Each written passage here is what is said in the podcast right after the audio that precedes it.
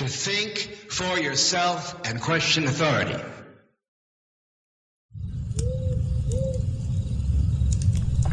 Radio na fali, hiperprzestrzeń. Jak żeby inaczej, sobotni wieczór. Witam cię, słuchaczko i słuchaczu, bardzo serdecznie. Witam cię, słuchaczu offline, jak zwykle jeziorany. Ja nadaję prosto z swojego biurka.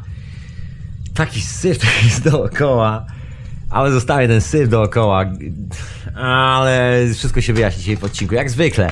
Bo to wszystko jest na żywo, w sobotę, w radiu na fali. Retransmitowane w radiu Paranormalium, retransmitowane w radiu czasnu kropka com, retransmitowane do mojej kawy. Mmm. Damn good coffee. Oczywiście. Też znam ten film. Za chwilę będę, za chwilę podłączę mikrofon do bycia na Skype'ie. A dzisiaj, droga słuchaczko i drogi słuchaczku, dzisiaj, właśnie ten dzień. Właśnie, bo ja jeszcze chciałem jakieś ogłoszenia powiedzieć. Właśnie ostatnio, nie, no, no, no co ja powiem, nic nie ogłoszę. Poza tym, że przegapiłem hmm, księcia ostatnio. Awaria, awaria, ale tu po prostu prace trwały i tak się tra- prace rozciągnęły. No i efekt taki, że kurczę, przegapiłem księcia. Ale pozdrawiam serdecznie. A książę to oczywiście ety- etykieta zastępcza. W środę w Radiu na Fali, też retransmitowana w Radiu Paranormalium, też retransmitowana w radiu czasnu kropka com. W środę o godzinie dwudziestej trzeciej polskiego czasu, dwudziestej drugiej angielskiego czasu i irlandzkiego czasu, bo to prosto z Irlandii jest nadawane. A jeszcze chciałem puścić jedną rzecz, zapowiedź właśnie najnowszego podcastu, który już tam zjechał, już, już za chwileczkę się pojawi, już za chwileczkę. Właśnie ja tak zwykle... Bajzel mam na biurku, na pulpicie też. I za chwilę się pojawi podcast. I jeszcze chwila, moment. Ja myślę, że tydzień, dwa, jakoś tak. Tyle, tyle mniej więcej zajmie cała ta historia. No i pojawi się podcast. A jaki podcast? A podcast, który brzmi dokładnie tak. To jest zapowiedź dźwiękowa, bo ja mam dżingla tym razem. Tadam! Właśnie jeszcze zanim puszczę tego dżingla, to oczywiście przypominam, że jestem na czacie Radia na Fali. Czat r n f kropka c h a t n g o kropka com, hatango kropka com, czatango, czat przez C H oczywiście, przez C H na początku. Ja to pozwolisz, będę wykonywał swoje czynności domowe, bo dzisiaj w ogóle, właśnie jeszcze zanim puszczę dżingla, to powiem jaki w ogóle temat, bo dzisiaj zmiana w ogóle, miałem, miałem już zacząć tą historię w trzech od, odsłonach. Ale jak się okazało, wypłynęło kilka rzeczy. Ostatnio na świecie się, się w ogóle tak podziało, że się kilku ludzi, kilku rzeczy dowiedziało.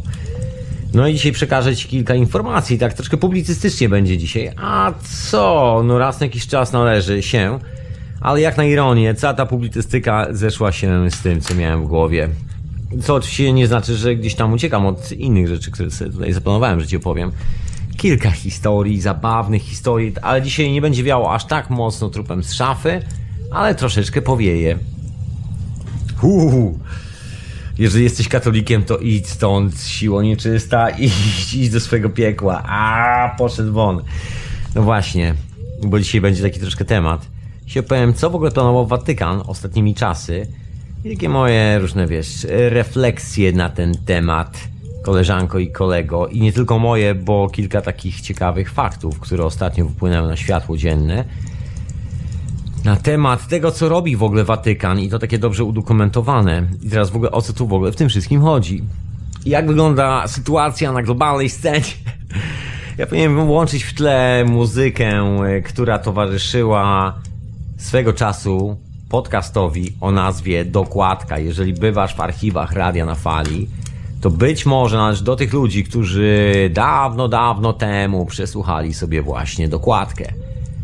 I dzisiejszy odcinek Hiperprzestrzeni, cokolwiek by nie mówić i z której strony by na niego nie spojrzeć, będzie troszkę w stylu Dokładki, ale przy ognisku i w dobrych nastrojach. A ja tutaj sobie siedzę przy swoim ognisku, słuchaczko i słuchaczku.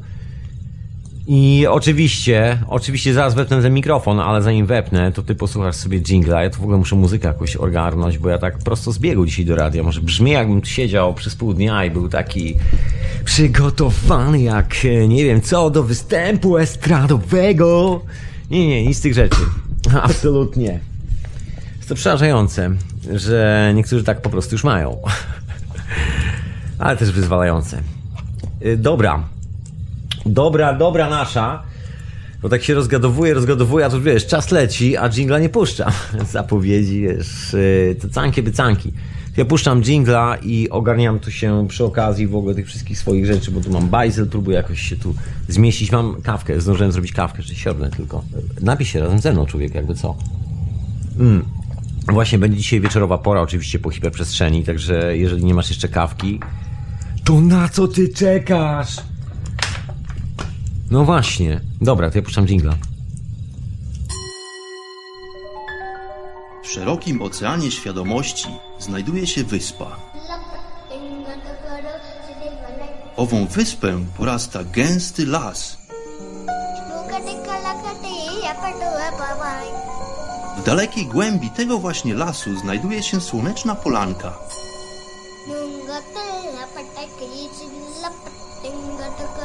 Przy tej oto polance w gorących promieniach słońca stoi sobie pewna magiczna chata.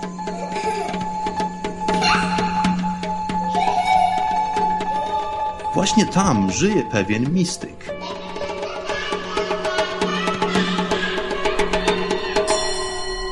Mam na imię Bart i zapraszam wszystkich serdecznie do wysłuchania programu Chata Mistyka.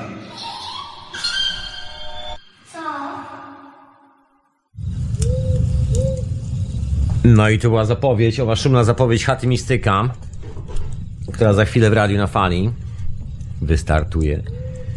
A co ja chciałem powiedzieć jeszcze w, na temat zapowiedzi? Nie, to właściwie wszystkie zapowiedzi, jakie mam tutaj dla ciebie, człowieku. Nad resztą tutaj siedzę, ale to nie ma co zapowiadać. Jak się coś będzie działo, to się odezwę. Oczywiście ciągle próbuję się dorwać do maila i odpisać na e-maile i wszystkie historie dookoła. Po prostu praca związana z... Z tym, czym się zajmuję, przygruzowała mnie czasowo permanentnie, przynajmniej w tym momencie, a parę chwil, tak się jakoś złożyło, no ale wiesz, bywa.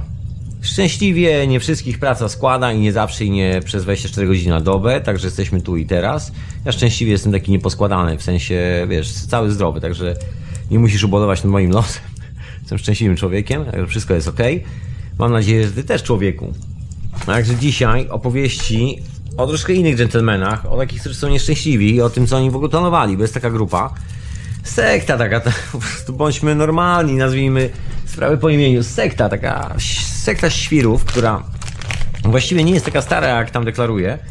Przepraszam, ja tu jeziorany robię, wiesz, jestem u siebie, człowieku, też, też jesteś u siebie, także wywal te nogi troszkę do kominka albo do tego ogniska, trochę się wyluzuj, wiesz, jest sobota wieczorem. Mam fajną muzę przy okazji, taką troszkę improwizowaną, ale wiesz... Fajny wieczór dzisiaj z nami. Taki troszkę sensacyjny. Słuchaj, ci kolesie, ci sekciarze z Watykanu mają jakieś tam tysiąc lat. Ja o nich w ogóle planuję opowiedzieć troszkę więcej, bo jest tam kilka naprawdę zabawnych historii i to właśnie związanych z alchemikami, o tym jak tam pół Europy w ogniu stało. Baba, która leczyła pół wsi, znaczy jakie tam pół wsi, leczyła pół powiatu. Powiatu, pół wie panu, leczyła ta baba. To tą babę spalili na ogniu, żeby ksiądz był zadowolony, czy jakoś tak. Tak się działo, ale alchemicy, którzy tam wiedzieli troszkę jak postawić kilka innych spraw na nogi związanych szczególnie z obronnością, militariami itd., itd., z kasą, długowiecznością mieszkańców dworu, ci dostawali niezłe posadki i ci bujali się w samym centrum Watykanu. Jest takie miejsce w Watykanie. Kiedyś o nim opowiadałem, pewnie jeszcze raz opowiem, bo to jest związane z tą historią. Słuchaj, pokoik w Watykanie. W samym środku Watykanu. A na suficie horoskop namalowany, takie dwanaście znaków zodiaku. Rozumiesz, namalowany w egipskim stylu, magiczne symbole dookoła, jazda na całego, jeżeli ci chodzi o okultyzm, wszystkie możliwe symbole, które możesz sobie wymyślić, zgromadzić w bibliotekach średniowiecznych, które wtedy, znaczy wcześniejsza sprawa, ale, ale o co chodzi właśnie z tym pokoikiem, bo nie ma nic. Taki, wiesz, dekor, taki design sobie ktoś zrobił, ale ten design powstał w momencie, kiedy właśnie pół Europy płonęło na niewłaściwe poglądy. I ktoś w Watykanie musiał na to pozwolić, bo to w samym miejscu pałacu papieża, człowieku, no jak można tak? Do dzisiaj jest ten pokoik, do dzisiaj są te malunki, także nie ma z tym problemu, można sobie to obejrzeć na własne oczy, jak tam wpuszczą człowieka.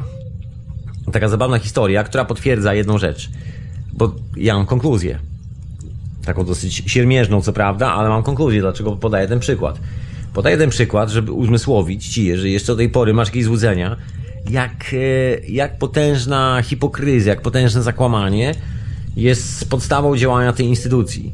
No wiesz, sprawa rozbijała się o prymat intelektualny nad światem związany z prymatem duchowym, bo jeżeli ty nie wiesz, jak coś działa, to bardzo łatwo sprzedać ci to w historii takiej religijnej, opakowaniu, wiesz, tu jakiś Bóg, niewidoczna siła mojego Boga, słuchaj, przesuwa twoim palcem, no właśnie, albo jakoś tak, albo twoją szafą, najczęściej przesuwa twoim portfelem, niewidoczna, nie, niewidoczna siła mojego niewidocznego Boga, rozumiesz pan i pani. No i dżentelmeni się wyspecjalizowani w tym dosyć mocno, od, tysięc, od tysiąca lat dokładnie, nie od tysięcy, tylko od tysiąca lat, nie są wcale tacy starzy, jak tam się mówi. Tam oczywiście są zapiski o tym, że jako sekta istnieje wcześniej, tak, istnieje wcześniej, jest to taka sekta prosto z Rzymu, a Rzym, cóż tu dużo mówić, czasy upadku. Ja wiem, że zabrzmi to być może kontrowersyjnie, dla co po niektórych, ale nie ma nawet czegoś takiego jak rzymska architektura, styl, styl rzymski w architekturze jest oficjalnie, jest ta nazwa używana, oczywiście. Wszystkie te piękne elewacje z tymi geometrycznymi gzymsami, tymi zdobieniami, postacie podtrzymujące amfory, rozumiesz? Bardzo duża, bardzo dużo sztukaterii na elewacjach, potężnej ilości. W każdym razie, w ogóle sam design, sam koncept na design, bo to nie znaczy, że nie było budowane za czasów rzymskich. Było, ale nie wszystko. Część, znakomitą część odziedziczyli łącznie ze stylem architektonicznym po kimś, kto był przed nimi. Właściwie nikt nie wie, kto był przed nimi, bo to jest w ogóle zabawna historia z tym stylem architektonicznym, który się nazywa dzisiaj rzymskim. To, że się nazywa rzymskim, jest zaletą tego, że powstał tam Watykan. Poważnie, a nie dlatego, że styl jest jako tako rzymski. W każdym razie, co ja chciałem rzec, w pewnym momencie z powstała tam sekta, ta sekta się tam bujała w to i w tamto, tam różne sekty powstawały, w pewnym momencie ta sekta przejęła kontrolę i nigdy sobie za bardzo spe specjalnie nie radziła, ale za to, z ludźmi, ze sobą samymi też, ale za to miała no dobry czas, myślę, że dobre pieniądze. Nie będę tutaj wnikał w historię tej sekty, bo do tego wrócę w innych odcinkach, jest to dosyć zabawna historia, bardzo zabawna. Jak posiadanie odrobiny większej ilości wiedzy, dosłownie odrobiny większej ilości wiedzy i to dosłownie coś takiego jak jeszcze moja generacja, moje, moje pokolenie.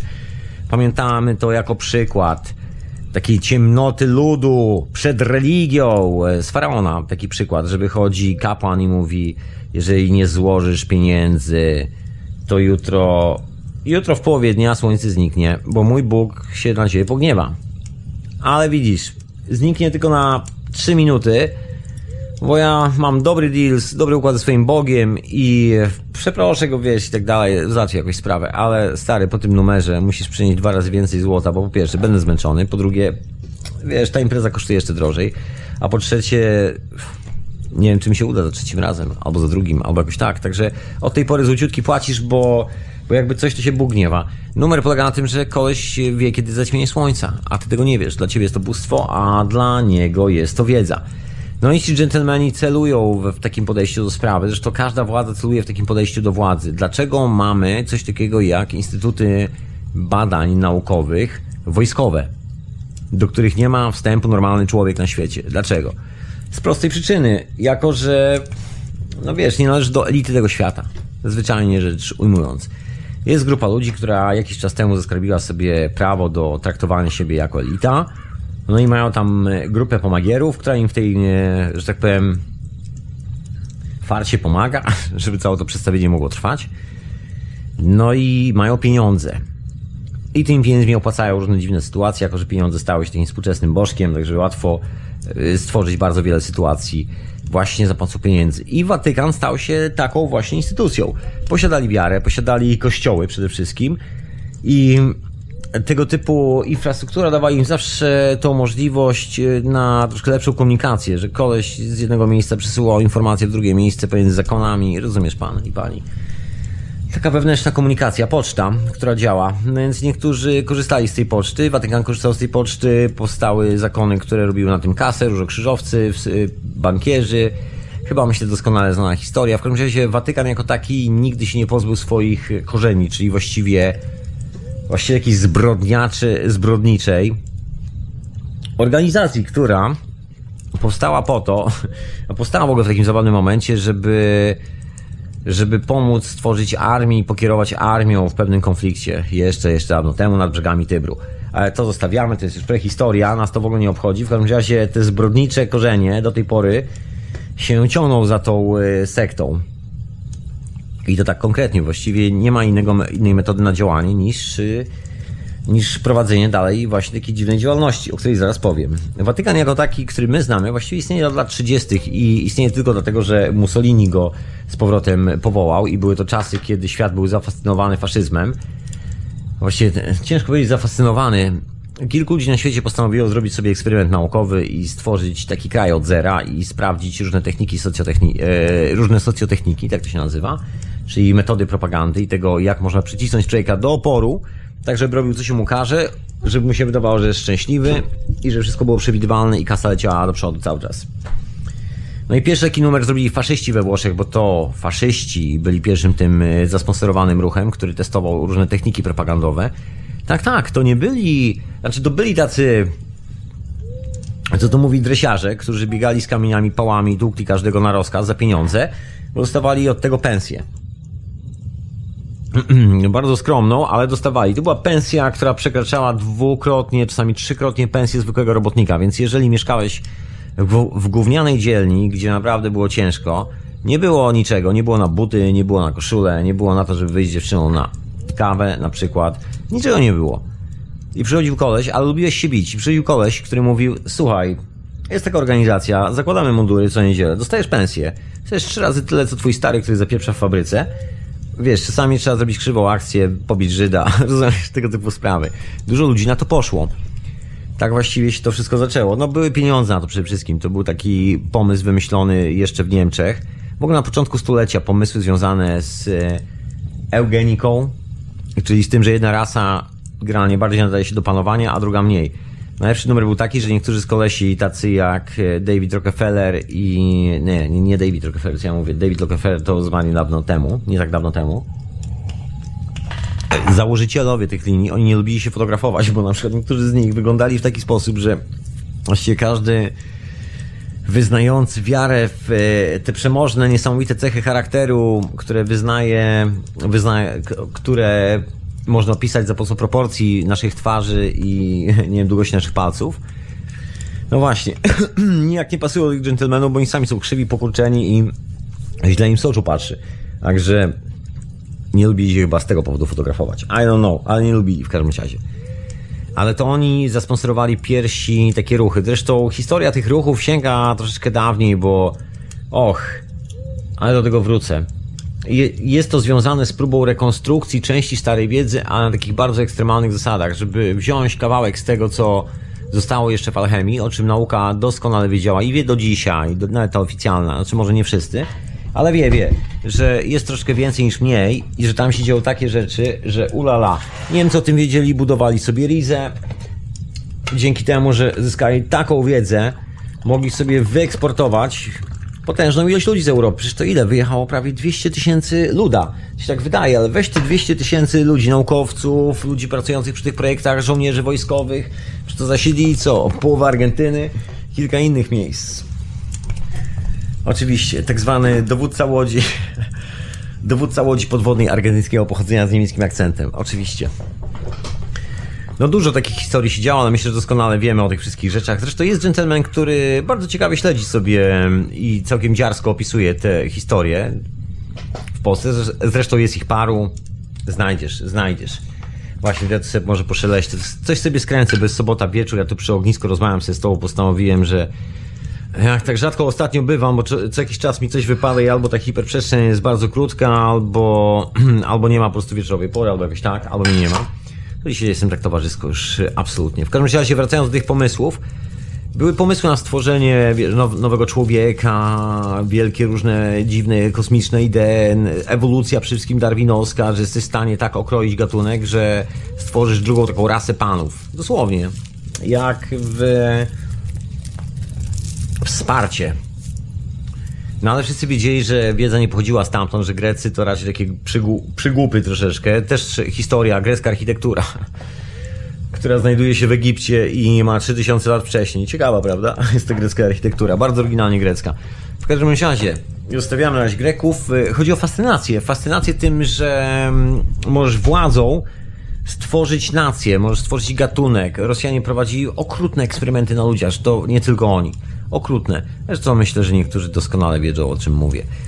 I to wszystko po to, żeby sprawdzić, jak daleko można posunąć granice wytrzymałości ludzkiego organizmu i momentu, kiedy perswazja na niego, zewnętrzna perswazja oddziałuje w sposób bezpośredni. Czyli jesteś w stanie zawiadywać tym człowiekiem i zmusić go do robienia konkretnych rzeczy, tudzież stworzyć sytuację, w której on bezwiednie będzie wykonywał konkretne gesty.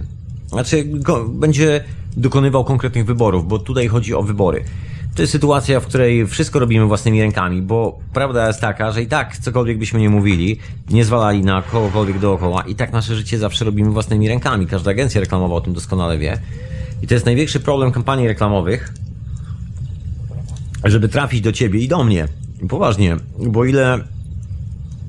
Widzisz, ludzie, którzy lubią reklamy i lubią to oglądać, oglądają The Super Bowl i tak dalej, i tak dalej, oni są ludźmi, którzy i tak w pięćdziesiąt procent pobiegną do sklepu i to kupią, to my jesteśmy takim języczkiem uwagi, bo takich ludzi jak nas, jak ty i ja, jest naprawdę w cholerę na świecie. To wcale nie jest tak, że nas jest bardzo mało.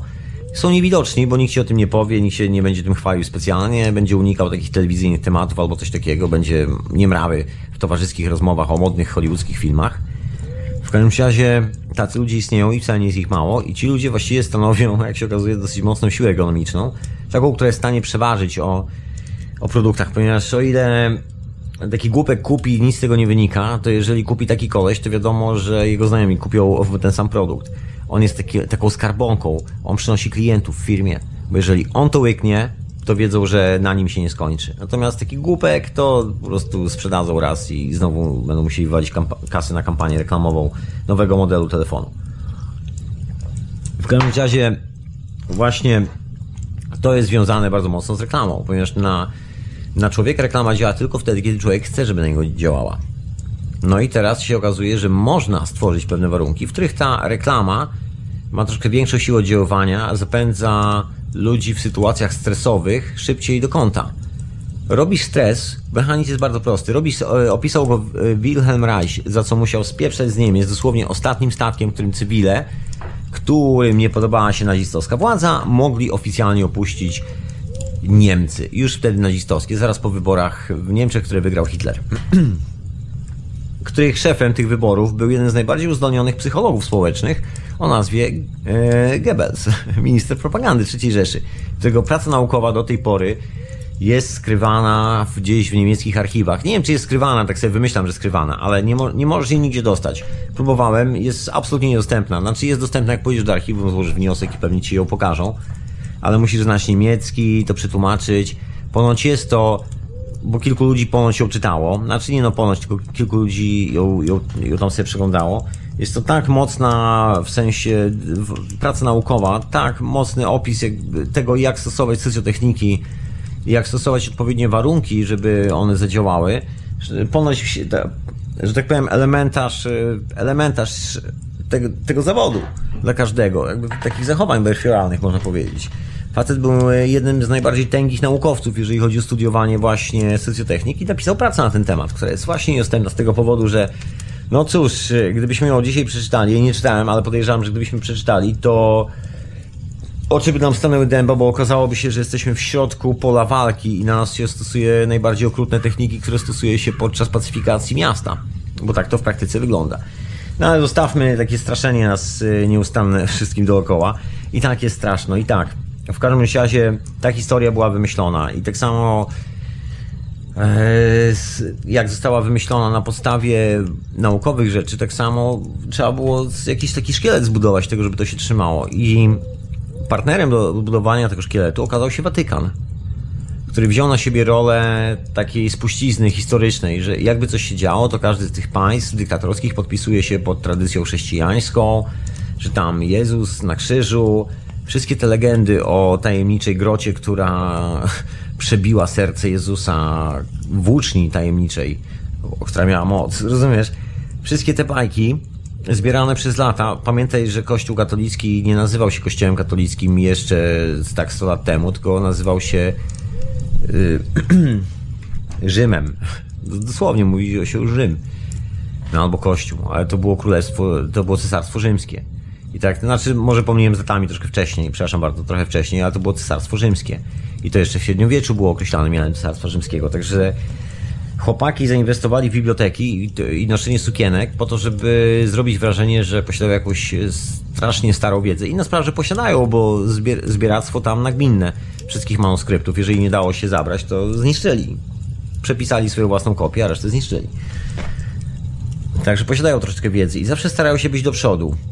Ale w pewnym momencie, na początku och, dwudziestego wieku, kiedy to wszystko wystrzeliło, kiedy wiedza naprawdę wystrzeliła mocno do góry, cała wiedza o medycynie, cała wiedza o społeczeństwie, o naszych odruchach, o psychologii, przecież to się właśnie wtedy zaczęło. Prąd elektryczny, nawet zjawiska grawitacji Nikola Tesla, Wiktor Schauberger, przecież to właśnie te lata, to nie były czasy, gdzie był jeden geniusz, tak jak dzisiaj jest, dajmy na to kesze, tylko było takich kolesi z dziesięciu. W każdym kraju po paru. Mniej lub bardziej sławnych. Nawet w Polsce było paru takich kolesi. Czasami słuchy o nich dochodzą do moich uszu. Także to nie było nic dziwnego. Troszeczkę inne czasy, o wiele większa wynalazczość, o wiele większa, jak to się mówi, kreatywność, pomysłowość ludzkości. I z tej okazji też odkrycia związane z tym, jak my w ogóle funkcjonujemy jako społeczeństwo i eksperymenty socjotechniczne. Tu prowadzone na Cambridge w tysiąc dziewięćset dwudziestym szóstym roku takie grupy społeczne organizowano, testowano w niedzielę z, z mundurami, bez mundurów, z marszową muzyką, bez i tak dalej, i tak dalej. Stąd się wzięło strojenie instrumentów, bo się okazało, że to strojenie wyższe wprowadza umysł ludzki, ma większą szansę wprowadzić twój umysł w tak zwany stan podwyższonej gotowości, tak to się nazywa w psychologii. Czyli słuchając muzyki czterysta czterdzieści dwa herce, tej wyższego strojenia, jesteś bardziej napięty, jesteś bardziej ready to go, niż słuchając niższego stroju. Ready, niższy strój robi cię bardziej chill down, relaxed, zrelaksowany. Wiedzieli o tym wtedy. To było badane, to nie były takie czasy głupków, jak nam się opowiada dzisiaj, że wszyscy mieszkali w jednej szopie, a toaleta była w drugiej wiosce, pięć kilometrów dalej, najbliższa. Nie, nie, nic z tych rzeczy. Właściwie w dzisiejszych czasach używamy dokładnie tej samej technologii, tylko że zminiaturyzowanej i mocno okrojonej w stosunku do tego, co było wtedy. Oczywiście standard życia był troszeczkę inny, ale też z drugiej strony było wielu chorób. Wiesz, nie to, żebym chciał wracać do przeszłości, teraz gloryfikować dziewiętnasty i początki dwudziestego wieku, ale chodzi mi o wynalazczość ludzką. Zobacz, ile styli architektonicznych powstało wtedy, zobacz, jak to się zmieniało. Kilka stylów architektonicznych na przestrzeni raptem trzydziestu czterdziestu lat. Ilu, ile styli architektonicznych ile styli, stylów architektonicznych powstało w ciągu ostatnich trzydziestu lat? Praktycznie żaden. Nie ma czegoś takiego jak, wiesz, nowy design, nowy jakiś przełom i nie jest to bynajmniej związane z modami i trendami. Są mody, trendy, ale to właściwie są takie bardzo ulotne historie na parę miesięcy. Na tydzień, dwa, jeden rok, pół roku, może trzy lata, pięć maks. Ale nie ma czegoś takiego jak takie trwałe, jak to określić, Trwa, trwale wchodzące w interakcję z nami koncepcje, które jesteś w stanie wykorzystać, które naprawdę mają sens jeszcze grubo po tym, jak zostały wymyślone. Czyli ten design na przykład, ta, ten sposób projektowania, to jak coś wygląda, że to właśnie w ten sposób i że to cieszy twoje oko i że właśnie to jest e, takie spełnione całe i że to jest po prostu ładne, pasuje ci. I że właśnie to jest to, z czym się emocjonalnie dobrze czujesz. Nie ma już takich rzeczy teraz. Teraz nie ma kierunków sztuce nowych.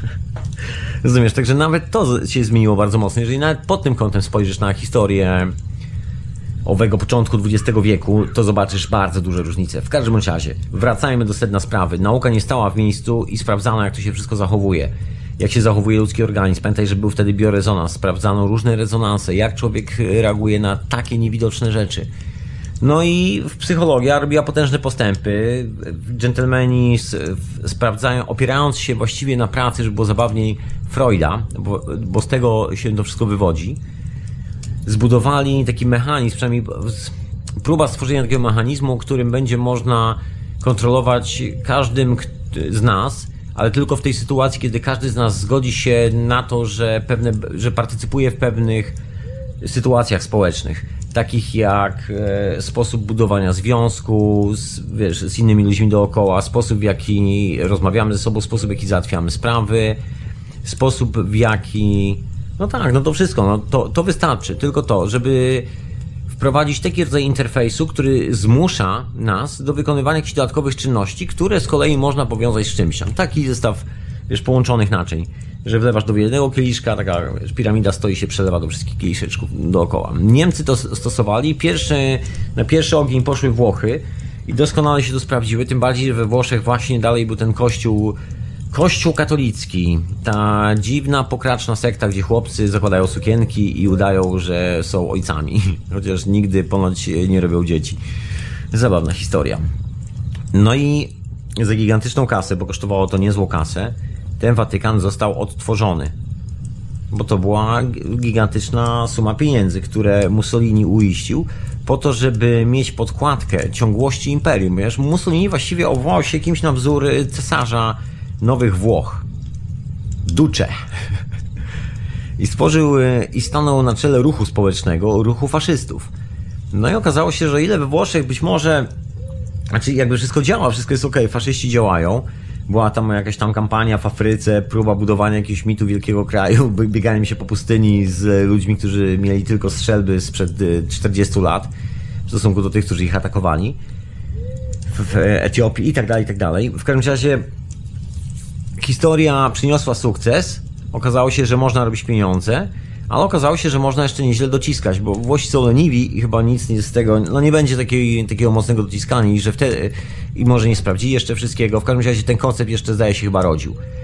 Kiedy okazało się, że koncept jest już w całości przygotowany, opisany, działa, można w ten sposób robić niezłą kasę, to wymyślono państwo w Niemczech, które zrobi dokładnie ten sam numer. I pierwsze co się oczywiście stało, państwo stało pobłogosławione przez, przez Państwo, przez drugie państwo, które powstało chwilę temu jako, jako taka łapówka, żeby wiesz, usankcjonować istnienie tych y, dziwnych tworów, takich jak nazistowskie Niemcy nazistowskie i faszystowskie Włochy.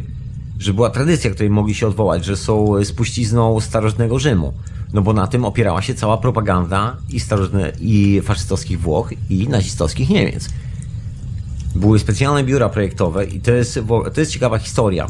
Kiedyś, dawno, dawno temu wbiłem się w ogóle w ten temat i zacząłem sobie sprawdzać, o co w ogóle w tym chodzi. Bo jeżeli ktoś to projektował, to wiadomo, że zostały swoje nazwiska. Ale się okazuje, że nie ma projektantów brandu trzeciej Rzeszy. Nie ma fizycznie pojedynczych ludzi, którzy by to projektowali. Owszem, jest to kwe kwestia z mundurami jest jasna. Zostały zaprojektowane przez Hugo Bossa, przez jego pracownię, dosłownie nazistowskie mundury, zresztą chilijskie też. To było zlecenie dla świeżo powstałej firmy Hugo Boss i wszystkie służby mundurowe przede wszystkim. Natomiast design samochodów, design, nawet nie tyle samochodów, bo to zostawiano konstruktorom, ale do tej pory Mercedes wygląda jak czołg. Przynajmniej taka jest moja opinia. To taką, wiesz, mam yy, specyficzne poczucie estetyki. W każdym razie Nie, nie było indywidualnych projektantów, którzy projektowali te swastyki i tak dalej, i tak dalej. To wszystko było robione w biurach projektowych, które dostawały konkretne pry, pryncypia i tam pracowali psychologowie, ludzie od budowy wizerunku tak zwanego, czyli propagandziści i tak dalej, i tak dalej. To wszystko było razem ze sobą klejone jako jeden taki pełnoprawny produkt pod czujnym okiem specjalistów z Anglii, ze Stanów Zjednoczonych, z uniwersytetów Yale, Uniwersytetu Cambridge. Zresztą jeden z tych panów z Uniwersytetu Cambridge, zdaje się, zamieszkał na stałe w Niemczech i mieszkał tam praktycznie prawie całą wojnę. Nie, bomby spadały, ale nie nazistowskie na aliantów, aliantów na nazistów, ale problemu nie było, żeby mieszkał sobie Anglik w środku Berlina i prowadził klub taneczny. Dosłownie. Taka historia z dżentelmenem. Także układy były bardzo poważne, jak się łatwo domyślić. Ja w tym momencie opuszczę może, wiesz, tą historię tego i trzeciej Rzeszy, bo tu jakby nie w tym rzecz. W każdym razie chciałem tutaj naszkicować, skąd się wziął Watykan, który my znamy. Bo to nie jest historia jakiejś tam długiej, religijnej ciągłości, kultury, wiesz, ojejku, modlenia się i tak dalej, religii i wiary w coś tam. Nie, nie, to jest taki bullshit. To jest centralnie, centralnie taka komórka wymyślona po to, żeby tam ustawiać wszystkich do, wiesz, do, do szeregu i do pionu. Jak naziści wyjechali, wyjechali z Europy, to szybko zajęli stanowiska w całej Ameryce Południowej. Wszyscy się dziwią, dlaczego Ameryka Południowa jest taka pogięta na punkcie tej sekty katolickiej z Watykanu? No prosta sprawa, no, kto tam rządzi. Ci mają zawsze mocne wejścia. Później oczywiście robi się polaryzację, że Kościół katolicki nie i tak dalej, tak jak naziści, ale, ale pomimo wszystko kończy się wojna i ci źli naziści, którzy, którzy tak niszczyli ten, ten watykański Kościół, wyjeżdżają wszyscy na paszportach watykańskich do Argentyny. Także jakby nie było, kto się lubi, ten się, wiesz, kto się czubi, ten się lubi. O, tak mówiło stare powiedzonko. No i taka tradycja dosyć stara, że oni bardziej partycypują we wszystkich wojnach, pożyczają kasę i ustawiają to wszystko. No i się okazało, że gigantyczna kasa jest do zrobienia w Jugosławii. C I A tam przeprało troszkę kasy i okazuje się, że można zrobić kupę kasy na sprzedawaniu broni i Watykan pośredniczył jako właściciel banku, który się nigdy nie rozlicza przed nikim, do robienia transakcji, kupowania, handlowania bronią. Iran Contras, słynna historia. W Polsce walka Solidarności, wiesz, na okładce Timesa, Solidarność, Solidarność, Lech Wałęsa, a tam sobie chłopaki za plecami przewalają grube miliony dolarów. Afera Iran Contras. Pacyfikuje się całe kraje, całą Panamę spacyfikowali, tam nie wiadomo ile tam tysięcy ludzi do piachu poszło, cywili, tak po prostu strzelali normalnych wykaczek do ludzi na ulicach. Takie życie. Rozumiesz pan. I Watykan cały czas w tym uczestniczył. No i Watykan uczestniczył w ciekawej historii, bo zakupił swego czasu, to Karol Wojtyła, taki miłośnik pedofilii, znany niektórym, miał, miał taki doskonały pomysł na biznes. Zakupili całą kolekcję min przeciwpiechotnych, takich rozrywających na kawałki całe armię, do Libii i kazali zakopywać. Znaczy Watykan wyłożył na to kasę, bo miny jakieś francuskie, coś w tym stylu, nie pamiętam już detali. W każdym razie trzeba było na to kaskę, no to Watykan wyłożył kasę, żeby Libia zakupiła, no i jakiś tam lokalny muła, który został wystawiony przez chłopców z C I A, taki, że niby było na muzułmanów, wiesz co chodzi, znajdują największego świra w okolicy i robią z niego lokalnego przywódcę, którego nikt nie toleruje, ale terror jest taki, że wie, wszyscy muszą go tolerować, wiesz co chodzi, taka podpierdolka, jak zwykle. To tak jak ja bym na przykład miał pretensje do ciebie, że w Polsce za przeproszeniem chujowy prezydent. Rozumiesz, co masz z tym wspólnego? Nic. Nawet nie głosowałeś, tak samo jak ja. Rozumiesz, także co... Rozumiesz, co, co ty możesz zrobić, jak przyjdzie do ciebie hunta wojskowa i przyłoży ci karabin do głowy? Nic. No, masz huntę wojskową, przychodzi z karabinami. Karabiny trzeba coś kupić. Watykan pożyczył pieniądze za te karabiny. Trzeba było jakoś to zrobić. Mieli kasę. Dostali trochę kasy yy, za to, że tak dzielnie się sprawowali przez te lata i te prowizje, które zarabiali na handlu bronią, żywym towarem, bo to jeszcze jest pedofilska historia, że Watykan handluje dziećmi. Taka jest prawda. Dlatego muszą robić to wszystko w swoim własnym banku, nie mogą tego robić na zewnątrz, bo przecież jakby się wydało, kto w tym partycypuje, to było o, że szwak. Dokładnie takie historie by się działy. No i... I co się stało? Weszli chłopaki w handel bronią, tak konkretnie weszli. Zamówili te miny i wysłali je do lokalnego muły, który był ustawionym kolesiem przez C I A i ją wysłał dzieci, żeby... Znaczy tam wysłano ludzi, żeby rozłożyli te miny na całej długości granicy, wszędzie gdzie popadnie. Po prostu miało być, tak powiem, zawalone tymi minami. Im więcej się ich tam wsadzi, tym lepiej. Im więcej się sprzeda, tym lepiej. A one fortunę kosztowały. Tak, żeby z...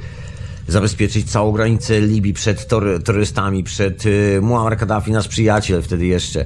I tak dalej, i tak dalej. Wiesz, wszystkie te szalone, szalone pomysły. Wtedy ustawiono Kaddafiego, no i zrobiono te miny, a później jakiś lokalny muła dał jakieś plastikowe kluczyki dzieciom i kazał chodzić po tych polach i odkopywać te miny, wysadzając te dzieci w powietrze, bo to były dzieci lokalnych, lokalnej społeczności i te, wiesz, trzeba spolaryzować, bo za chwilę ten muła wyszedł i powiedział, że to są miny nasłane tam przez chrześcijan.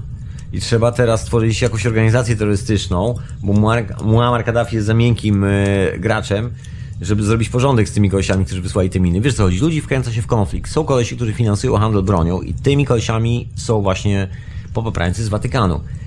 I taki numer zrobiono w Libii, zrobiono w kilku innych miejscach, zrobiono to w Afryce, gdzie jed, jedno plemię, to jest, to jest ciekawa historia, sobie Watykan, są zawsze tacy biedni, ale takie interesy robili, że biedne plemię, tam ludzie nawet na klapki nie mieli, Jed, jedyny dobytek takiego człowieka to koszulka, którą dostał z Charity i spodenki które, krótkie, które dostał z Charity, z Europy, które przyjechały jako takie wyrzucone ciuchy oddawane do lumpeksów, coś w tym stylu.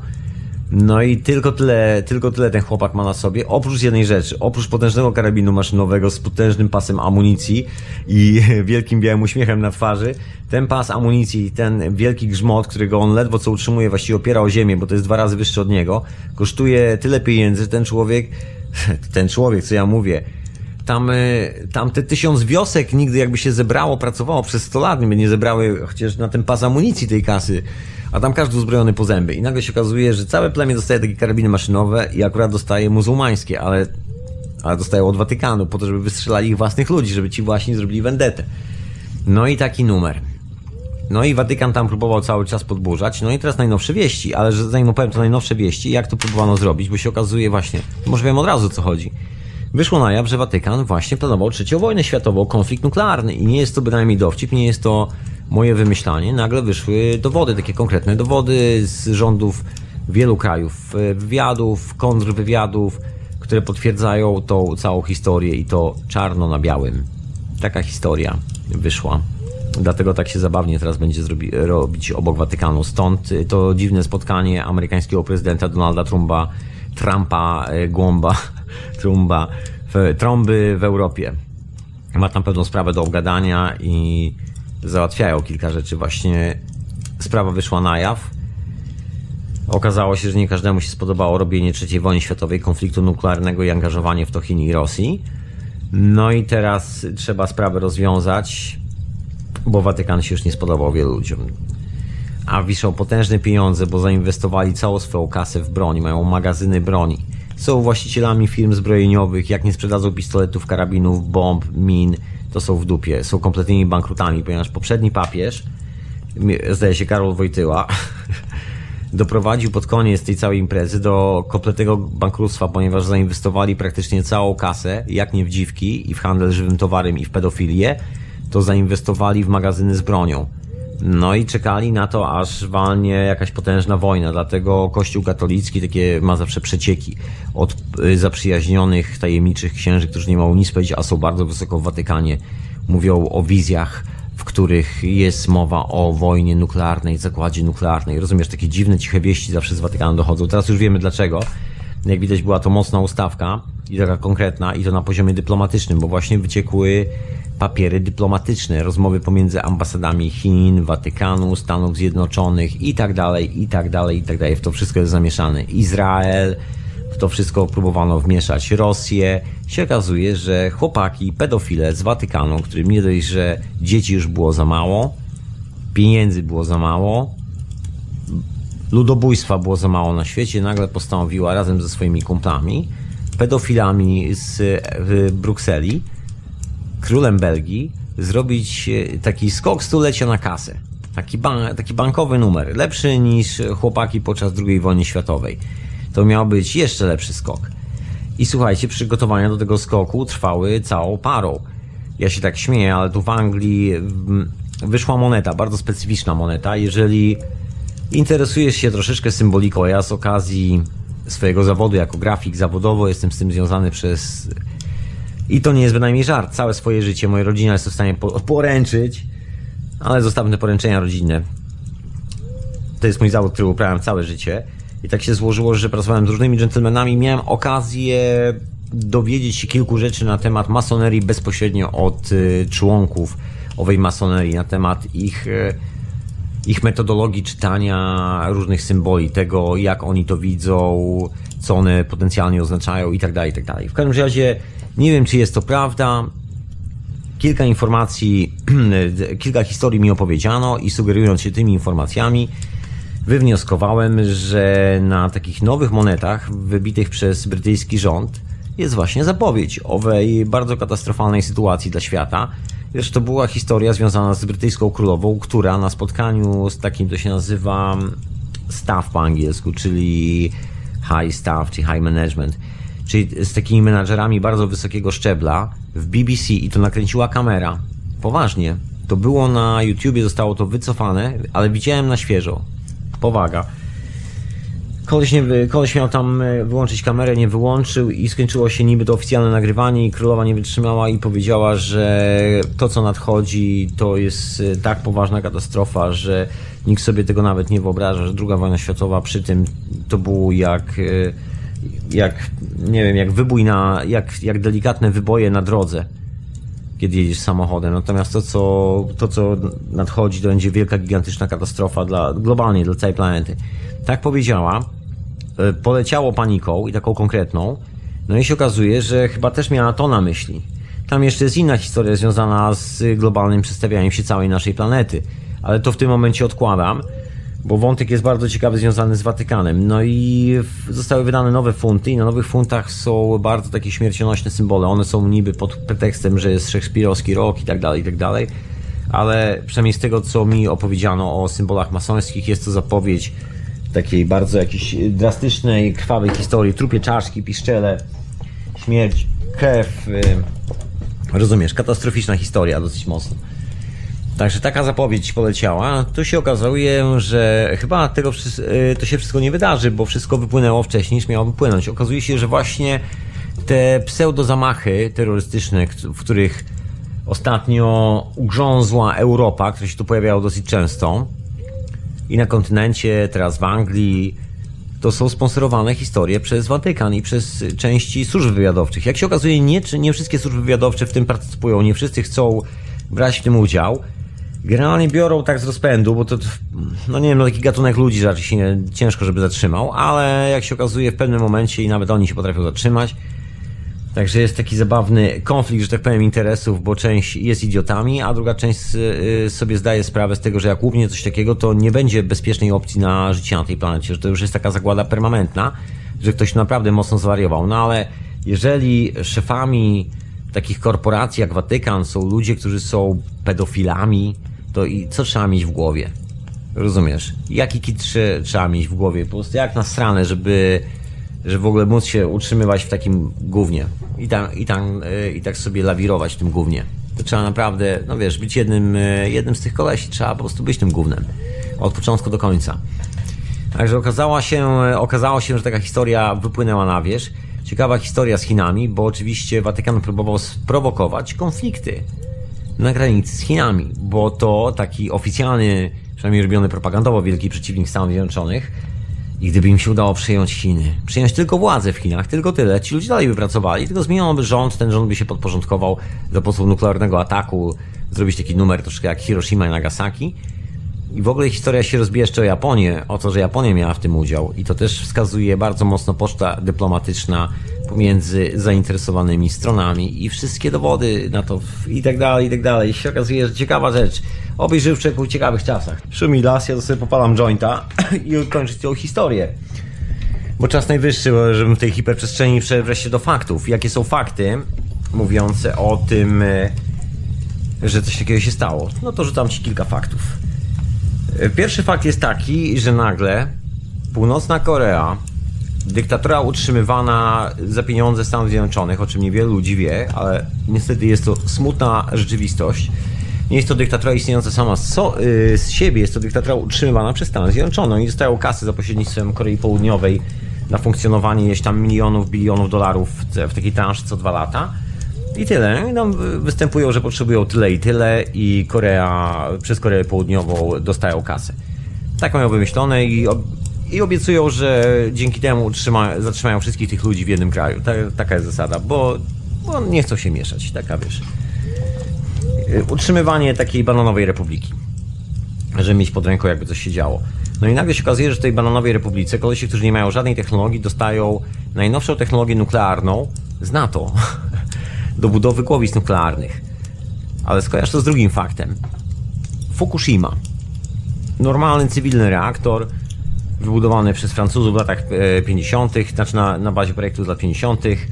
Mniejsza, mniejsza o historię, stoi sobie, działa długo, długo, wytrzymuje trzęsienia ziemi, wytrzymuje fale tsunami, ale pewnego dnia nie wytrzymuje, wylatuje w powietrze jeden z reaktorów. Okazuje się, że nie wylatuje przez przypadek, tylko wylatuje dlatego, że tam prowadzono non-stop nieustanną reakcję i to taką reakcję troszkę przeciągniętą, ponieważ produkowano paliwo wzbogacone do głowic termonuklearnych, tych bomb atomowych, dokładnie w ten sposób, bo tylko tak możesz wyprodukować paliwo do bomby atomowej. Musisz zrobić reakcję w reaktorze, ale musisz go przegrzać. Po czym to widać? Po potężnej ilości tak zwanego tritium, jednego z takich pierwiastków radioaktywnych, dosyć właśnie tritium, tritium ma dwa stany, jest radioaktywne i nie. Masz pola tritium oraz tritium. Tritium samo w sobie jest potężnie radioaktywnym pierwiastkiem i normalne jest to, że yy, znamy poziom emisji tritium dookoła normalnego reaktora. Dookoła reaktorów w Fukushimie poziom tritium był x razy większy, przekraczał ileś tam razy normę, a to się dzieje tylko w jednej sytuacji, kiedy produkujesz sprzęt do głowic nuklearnych. I ten sprzęt był produkowany do... Tadam, e, chyba połączyłeś fakty, Północnej Korei. Japończycy to robili to w porozumieniu z Amerykanami, takimi dziwnymi ludźmi z Ameryki, bardzo dziwnymi. Zamieszczane jest to w tak, zwa, tak zwana kongregacja do spraw wiary, tak to się nazywa. To jest takie ciało ustawodawcze przy Kongresie Stanów Zjednoczonych i rządzie Stanów Zjednoczonych. Biali e, katolicy, chrześcijanie. Jak się okazuje, rząd amerykański e, też ma dużą kolekcję pedofilii, którzy mają bardzo duże sympatie do Watykanu i są, e, że tak powiem, taką prawą ręką tej watykańskiej historii na drugim kontynencie, na drugiej, na drugiej półkuli tego pięknego świata. W każdym razie oni się zajęli produkcją wzbogaconego uranu, natomiast w Europie ludzie z Belgii korzystają z tego, że jest Unia Europejska, wiesz, otwarte drzwi, i między innymi z tego, że szef komisji do spraw atomistyki, europejski szef komisji europejskiej do spraw atomistyki, zresztą notabene okazał się jakiś perwersyjny gej, nie, że miał coś do chłopaków, którzy lubią chłopaków, absolutnie nic z tych rzeczy, ale to jest jakiś perwersyjny koleś, który, który w ogóle ma jakieś zarzuty o zabójstwo jakiegoś innego kolesia z powodu o zazdrość, jakiegoś brutalnego, o man, po prostu chore klimaty nieprzeciętnie. Przepraszam bardzo, jego, tak, jego kochanek jest, jego kochanek jest, szef, jest szefem Komisji Europejskiej. Czy jakoś tak, czy zastępcą. To już jest sama taka czołówka. Szef, zastępca. Tamten koleś pochodzi z Belgii, ma kontakty w biurze patentowym, rządowym, także wszystkie, wszystkie patenty, które trafiały do Komisji Europejskiej, tak zwanej w cudzysłowie, czyli w Europie, gdzie się pojawiały, a już szczególnie w Belgii, od razu lądowały na biureczku, także chłopcy mieli dostęp do technologii i mogli wykończyć każdego. I też wykańczali każdego. Aktualnie w sądzie, zdaje się, już wylądowało, wylądowały zeznania, w tych zeznaniach oficjalnych w europejskim sądzie, takim w ogóle przy O N Z i tak dalej. Pozew tam chyba zabójstwo paru naukowców, łącznie z kolesiem, który wymyślił ten e, kompresję, którą używał e, Philips, zdaje się, do pierwszy, pierwszy moduł kompresji danych, czy jakoś tak, na, na pecetach i w ogóle chyba do C D i tak dalej. W każdym razie trup ściele się gęsto i e, często. Jak się okazuje, ta szajka, pedofilska szajka, to są kumple Watykanu bardzo, bardzo dobrzy. To są, to są w ogóle, słuchaj, żeby nie było, tak sobie wymyślam, to są rody, europejskie rody. Rody bankierskie nie wzięły się znikąd. Rody bankierskie wzięły się stąd, że kasy z Niemiec razem z bankierami przetransferowa- przetransferowano, zanim zaczęto robić tam trzecią Rzeszę, do, do Stanów Zjednoczonych. Są na to dokumenty, skąd się wzięła rodzina Bushów. I są na to, słuchaj, oficjalne dokumenty. To jest rodzina jednego z niemieckich bankierów, który kupił sobie dom na, na, na rogu Central Parku, jeszcze pod innym nazwiskiem. I ten dom na rogu Central Parku jest kupiony na dwa nazwiska. A mieszkała tam jedna osoba, są zdjęcia, wszystko jest pełna dokumentacja. To nie jest jakaś tam wielka tajemnica, żeby było zabawniej. To jest w ogóle, to jest w ogóle numer nie z tej ziemi. Wyobraź sobie, że yy, ten młody gentleman został wkręcony, został wrzucony do laboratorium Nikoli Tesli. Dziadek, Prescott Bush, jako młody chłopak. I tam wykradł patenty, Tesla go złapał, na tym słynna historia. On miał tam swój przydomek, że ma lepkie ręce. Tesla zabronił mu bywania w laboratorium i tam jego proteże próbował go tam wcisnąć, że nie wiadomo co zrobić z chłopakiem, taki zdolny, ale głupi i tak dalej. Te rody bankierskie tu się pamiętają w tej historii naprawdę nie od dziś, nie od wczoraj. Zresztą czym jest, że było śmieszniej, Watykan? To jest też arystokracja. To jest arystokracja królewskich rodzin książęcych, hrabiowskich, lordowskich. Przecież jeżeli ta rodzina ma kontynuację, to ta kontynuacja ma sens tylko wtedy, kiedy zostają, że tak powiem, namaszczeni. Każdy król musi zostać namaszczony. To jest taka hierarchia w hierarchii. Kościół katolicki jest częścią hierarchii całej tej struktury zachowania władzy przez rodziny semi- albo były, albo aktualnie monarchistyczne, przez ten cały układ psychopatyczny. I oni mają potężny wpływ, potężne pieniądze, to się nigdy nie skończyło. Te zamki, pałace dalej do kogoś należą, teraz możesz je zwiedzać, ja też, ale one dalej mają właściciela i żeby było zabawniej, dalej tego samego. Nie każdy sobie zdaje sprawę, ale firma, firma Mercedes, firma B M W, Volkswagen, wszystkie te koncerny, teraz to już właściwie bardziej koncerny, bo to już tylko marki samochodów, które są własnością koncernów, które to też mają swoich właścicieli. I jeżeli podłubiesz tam sobie w tych współdziałowcach, to się okazuje, że Na przykład rodzina Geringa doskonale sobie radzi od zawsze jako posiadacze bardzo dużego pakietu akcji samochodu B M W i firmy B M W, między innymi. To są takie znane historie dla tych, którzy się interesują tematem. To się wcale nie skończyło, gdzieś te pieniądze trzeba wyrzucać i to są ci ludzie, którzy mają ten obsesyjny pomysł o depopulacji, jak się okazuje.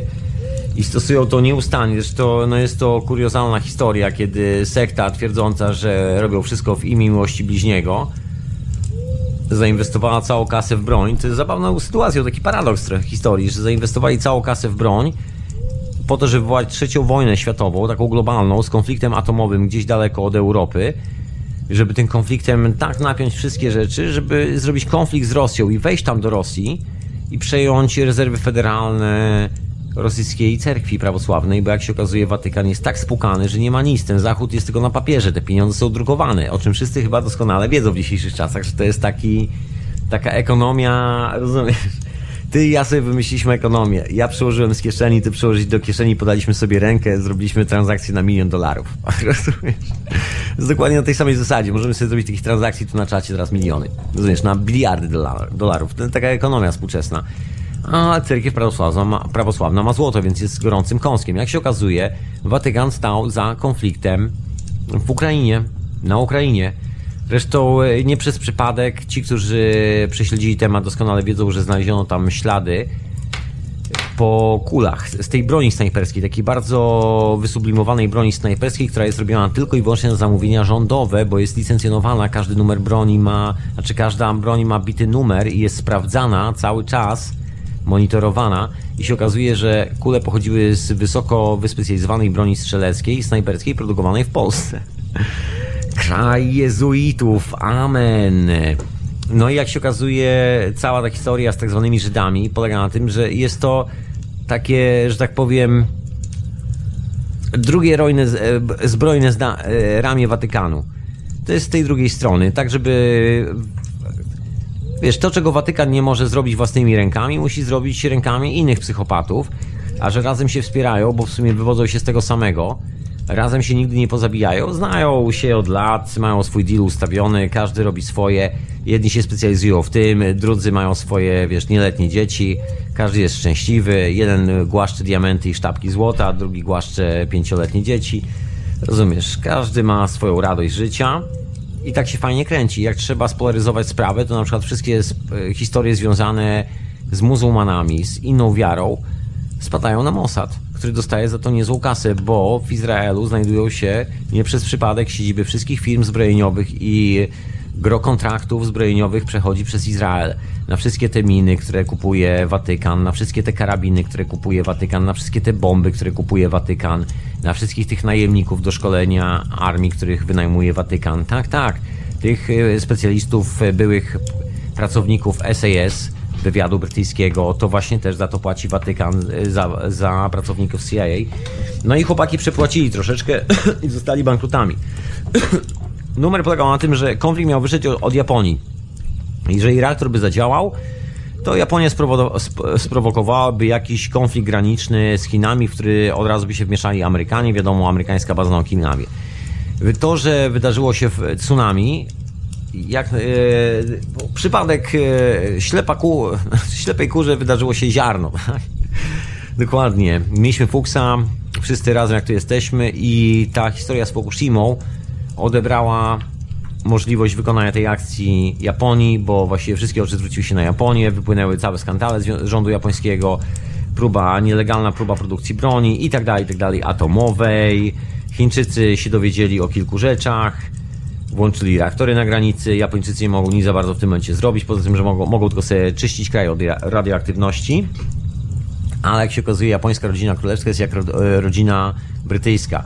Oni mają taki podział, że tamto, tamtą część świata obsługuje japońska rodzina królewska, która kontroluje kontrakty zbrojeniowe i je rozdaje temu, komu lubi, a w Europie brytyjska rodzina królewska i belgijska odpowiada mniej więcej za to, z tego co się orientuje. Głównie brytyjska handlem, handlem bronią. To tu w Anglii, tu właśnie pod Londynem są robione te specjalne zamknięte spotkania handlarzy bronią.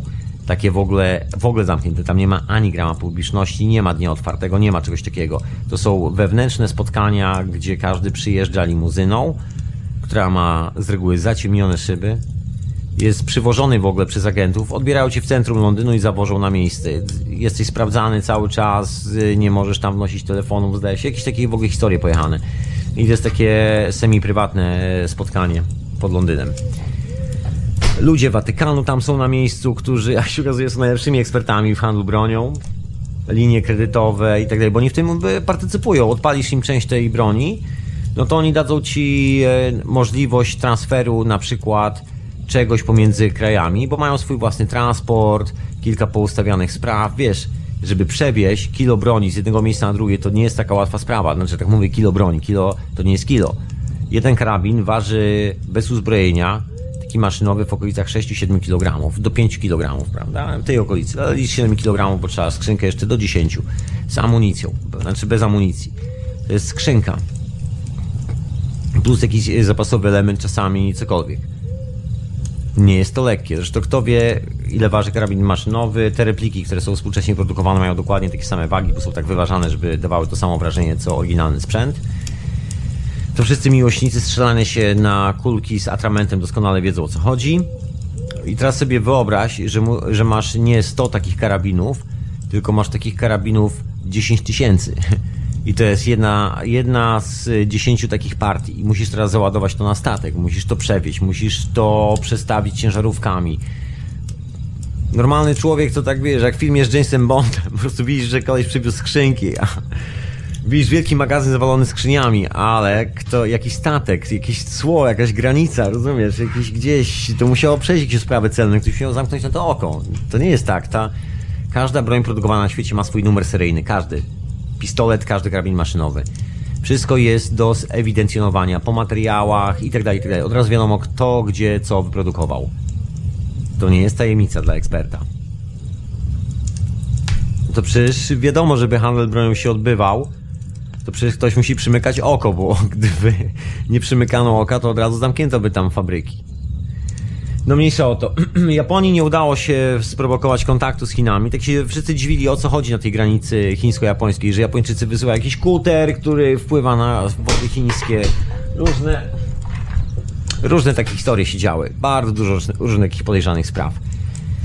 No ale w tym momencie Japonia jest już uziemiona. No to później padło na jeden z krajów e, Malezji tak zwanej. Nie, nie Malezję, tylko na Filipiny. Bo tam jest taki rząd, dyktatura amerykańska, wszystko kontrolowane przez C I A, dyktator dostał kupę kasy za to, żeby wstrzymać konflikt i żeby zrobić taką atmosferę, no ale znowu też nie wypaliło, bo okazuje się, że wybory, które zostały przeprowadzone, takie wymyślone, doprowadziły do, popie- do potężnych zamieszek, ale widzisz, miał powstać konflikt na tle religijnym, bo o to zale- na tym zależy Watykanowi najbardziej. Konflikt ma przebiegać na linii chrześcijanie plus wyznawcy Jeż- Jozułego, czyli e, Żydzi, razem przeciwko muzułmanom, buddystom i całej reszcie. Rozumiesz? Taki, e, i protestanci jeszcze razem z, Ży- z Żydami i katolikami. Rozumiesz? Biały świat przeciwko kolorowym. W ogóle numer polega na tym, że wyobraź sobie, że ludzie z Watykanu, oni mają taką zasadę, że oni nie, nie rozmawiają z nikim, kto ma inny kolor skóry niż biały. I na przykład nie rozmawiają z chińskim rządem. I w ogóle jest takie śmieszna sytuacja, bo po prostu kolesie chodzą w sukienkach, pedofile. Ale tylko dlatego, że ktoś ma niebiały kolor skóry, to z nim nie rozmawiają. W sensie nie, nie prowadzą żadnych deali. Takie zasady mają. I Chińczycy, jak się dowiedzieli o wszystkim, to zadzwonili po prezydenta Stanów Zjednoczonych i powiedzieli, że sobie tego gówna nie życzą. W ogóle zrobili wielkie aresztowania wśród wyznawców e, muzułmanów u siebie. Taka jest prawda, żeby w ogóle nie było żadnej możliwości, że dziwną, tref, trefną kasą ktoś tam będzie podburzał teraz muzułmańską społeczność w części Chin przeciwko chińskiemu rządowi. W, na Filipinach się to skończyło potężnymi zamieszkami, ale nie pomiędzy muzułmanami i chrześcijanami, chociaż były takie próby, wysadzanie na przykład kościołów katolickich na zmianę z meczetami. Pamiętacie te sztuczki, towarzyszu i towarzyszko, pamiętacie te historie sprzed paru, czterech lat. Ustawiona akcja, jak się okazuje, i to mocno ustawiona, po to, żeby doprowadzić do konfliktu na tle religijnym. gdzie dyktator będzie mógł wziąć wszystko za mordę i sprowokować konflikt jeszcze dodatkowo właśnie z Chinami, żeby mogło się roznieść stamtąd, bo to będzie religijny konflikt, przyjadą muzułmanie z Chin, albo jakoś tak, albo tamci do Chin będą musieli uciekać, wiesz, zawsze się jakiś pretekst zrobi. Nigdy nie ma z tym żadnego problemu. Chodzi tylko o sprowokowanie tego pretekstu. Reszta jest już dawno ustawiona. Amerykańskie lotniskowe, lotniskowce ćwiczą zawsze ruchy taktyczne na Pacyfiku. Od zawsze, rozumiesz, nie przez przypadek. No i, i co? No i okazało się, że nie wyszło, bo powstanie, rebelia ludu padła nie na cele religijne, ale przeciwko dyktatorowi, który musiał krwawo stłumić rebelię. Czołgi wyjechały na ulicę i właściwie do tej pory jest stan wojenny w tym kraju. Pomimo, że turyści o tym nie wiedzą, ale generalnie stan wojenny, czołgi tak w kilku miejscach stoją, tajna policja wszędzie się szwenda. Turyści o tym nie wiedzą, turyści szczęśliwi chodzą. Jaki piękny kraj, jacy ci ludzie mili i sympatyczni. Jaka doskonała kuchnia. Jejku, zostawiłem dolara na piwku i dostałem taki, taki lunch, że po prostu za dolara to ja nigdzie na świecie nie dostałem tyle. Tak, tak, ale ta kobieta musi przeżyć za tego dolara przez miesiąc czasu. To jest jej jedyna szansa, bo mieszka w dyktaturze. Ale z drugiej strony, dzięki temu, to, że to, to, co się wydarzyło, tak się wydarzyło. Filipiny nie są w stanie, nie były w stanie zaangażować się w jakikolwiek w, konflikt z Chinami na tle religijnym, bo ten konflikt został zławiony na miejscu. No i później kolejna historia to oczywiście w Europie, podgrzewanie nastrojów tymi wszystkimi niby wypuchami. Jest taka bardzo prosta rzecz, o której dzisiejsza młodzież i oglądacze telewizji już dawno zapomnieli, bo wszyscy są wychowani na filmach z Hollywood już od dawien dawna, gdzie rzeczywistość wygląda troszeczkę inaczej.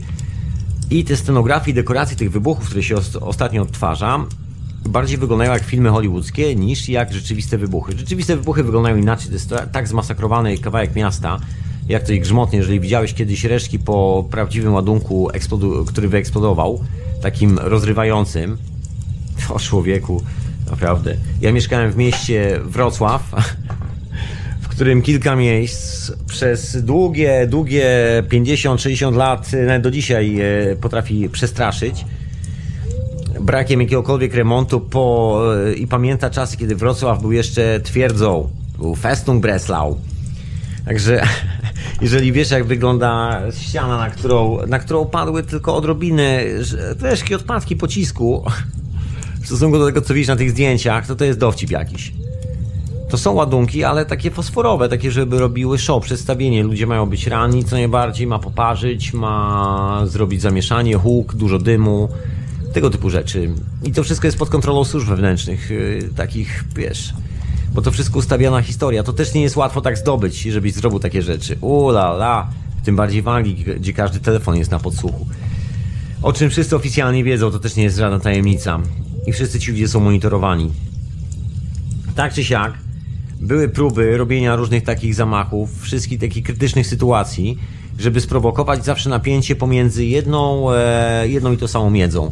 Ta miedza jest pomiędzy muzułmanami, a chrześcijanami i katolikami. Zauważyłeś? Zawsze dokładnie to samo. Jedni i drudzy. Żydzi podgrzewają z jednej strony, żeby docisnąć. Tam w, w Izraelu dostają za to grubą kasę, kontrakty rządowe, pralkę pieniędzy, dzięki temu mają doskonałą, mają otwarte linie kredytowe na, na pożyczki pieniędzy dla Watykanu, jeżeli jest to coś związane z bronią prawdopodobnie i tak dalej, i tak dalej. Generalnie mogą, mogą z tego korzystać i dzięki temu mają w ogóle wjazd do tych wszystkich fabryk zbrojeniowych. Przez co, jeżeli mają technologię, to mogą robić fajne deale.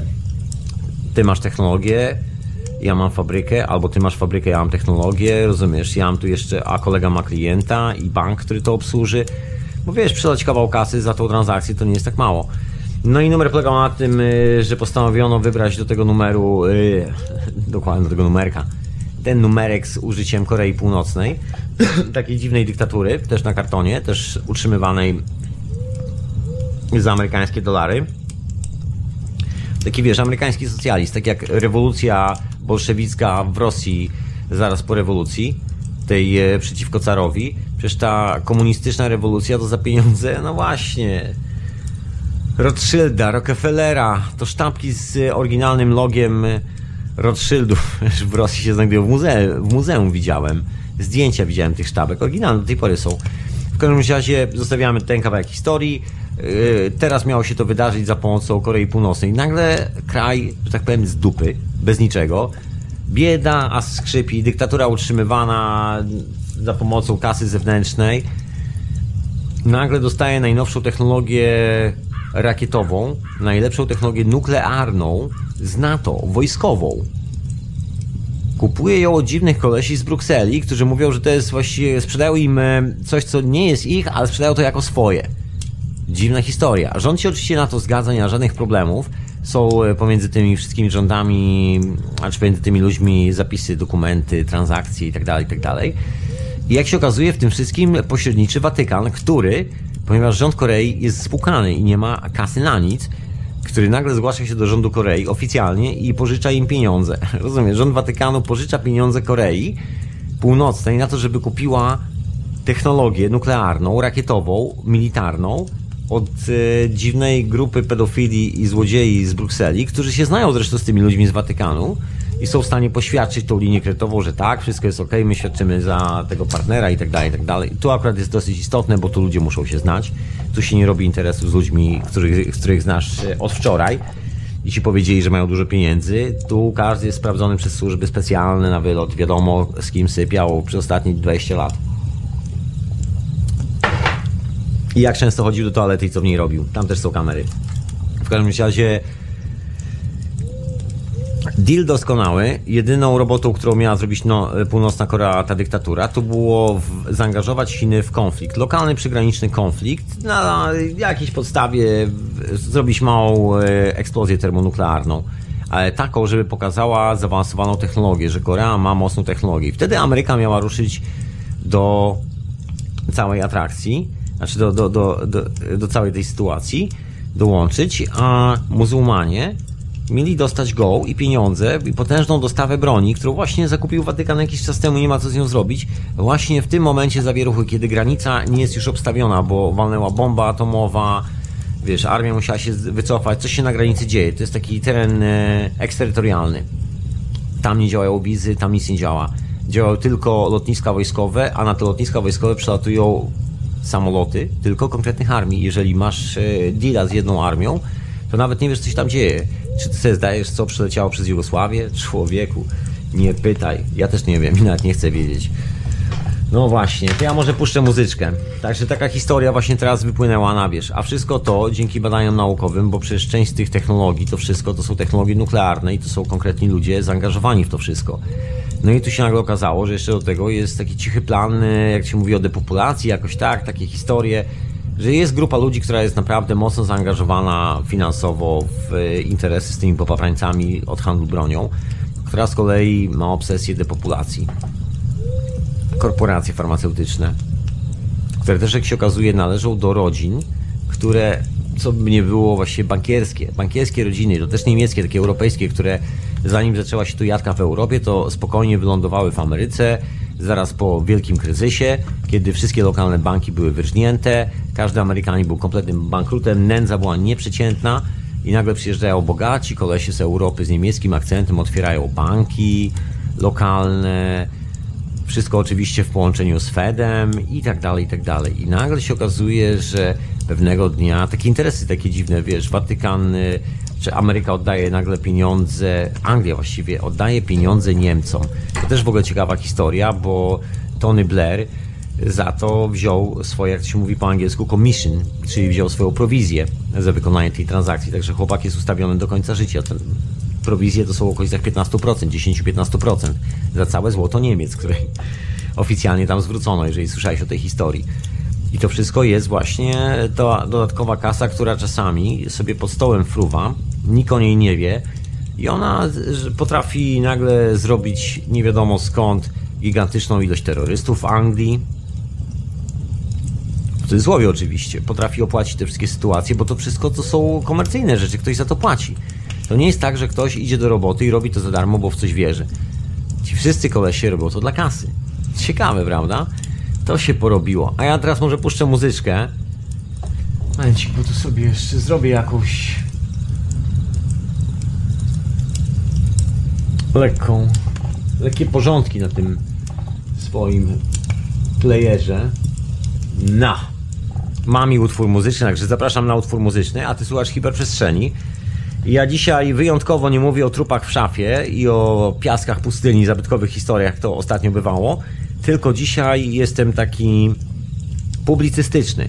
A, przyjrzyj się uważnie wszystkim publicystom w Polsce, tym, którzy są na pasku jezuitów, jak mocno się przejmują muzułmanami, że to jest główny temat, który tam chłopcy próbują nieustannie rozdrapać. Koleś w Polsce, który w życiu nie widział muzułmanina na własne oczy, poza napisem kebab, no taka jest prawda, co będziemy ściemniać.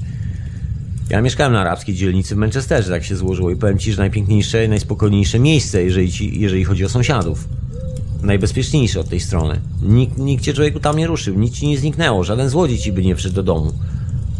Tam się wszyscy znają na tej dzielnicy, to nie ma tak, że wiesz, to tamto, to jak dawniej na polskiej wsi.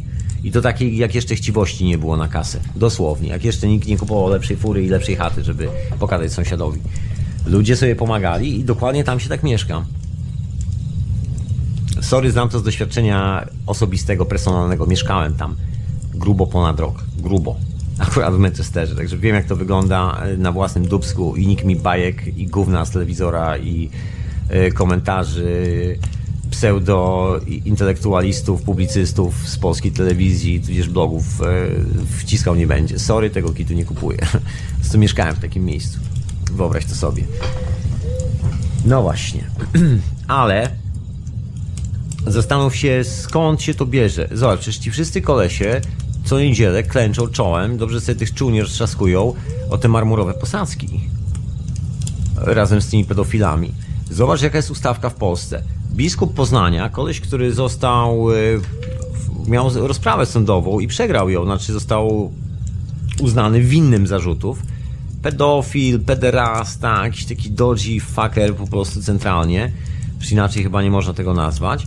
Ale ten dodgy fucker ma takie plecy, miał, teraz jest gdzieś nie wiadomo gdzie, gdzieś zapodział się. Słuchaj, ten dodgy fucker miał takie plecy, że wszystkie chrzty Kwaśniewskich, rodziny prezydentów, wszystkie śluby w, rodzina, w rodzinach królewskich, tak zwanym P R L-u bis, czyli Polskiej Republice Ludowej, która aktualnie w świetle panuje, były udzielane przez niego. On był tym biskupem, który namaszczał związki władzy i wiary watykańskiej. Ten pedofil, powaga.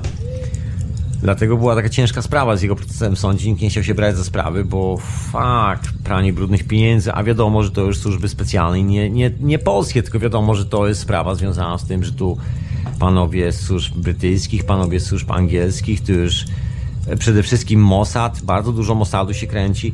W Polsce robi się taką nagonkę, tam Żydzi, Żydzi, co złego to Żydzi. Zresztą, a jezuici rozgrywają wszystkich elegancko. Hołota jezuitów, pedofilów, tam elegancko sobie rządzi. Ustawia wszystko tak, jak chce. Jak trzeba spolaryzować Polaków, to się ustawia tam Żydów, to się pokłócą z Żydami, jakby co, zawsze będą zajęci lokalną wojenką. A tu elegancko praleczka działa. Największa kasa, jaką można było wyprać przecież, co by nie było. I to są raporty włoskiej policji. Można do nich dotrzeć, poważnie, które mówią o tym, że Polska jest miejscem, w którym się, które jest największą pralką brudnych pieniędzy z handlu narkotykami, w którym pośredniczą wywiady, znaczy obce wywiady różnych państw. Jest to robione przez włoską mafię na terenie Polski. Nie będę kłamał, że nie poznałem takiego dżentelmena. Oczywiście, że poznałem takiego dżentelmena osobiście, który się zajmował takimi transakcjami. Dowiedziałem się później oczywiście o tym, jak go poznałem, to nie wiedziałem, a później się dowiedziałem, o co chodzi. I zrozumiałem, o co chodzi. Bo kilka rzeczy wydawało mi się dziwnych. Niestety nie opowiem ci całej tej historii. Po, pozwolę sobie ustawić detale dla siebie. Bardzo sympatyczny człowiek. Jego życie, jego biznes. W to nie wnikam. No ale potwierdził absolutnie wszystko. Nigdy nic za bardzo na ten temat nie mówi. Wiadomo, w pracy nie mógł, nie mógł praktycznie nic powiedzieć. No ale to jest część tego biznesu, który robi się w Polsce. I polski rząd ma od tego transakcje. Przynajmniej wszyscy ci, którzy tam są. No i tam też się handluje bronią. I to dzięki Watykanowi. Dlaczego właśnie nagle katolicki rząd wybrany w Polsce robi potężne zakupy broni? Aha.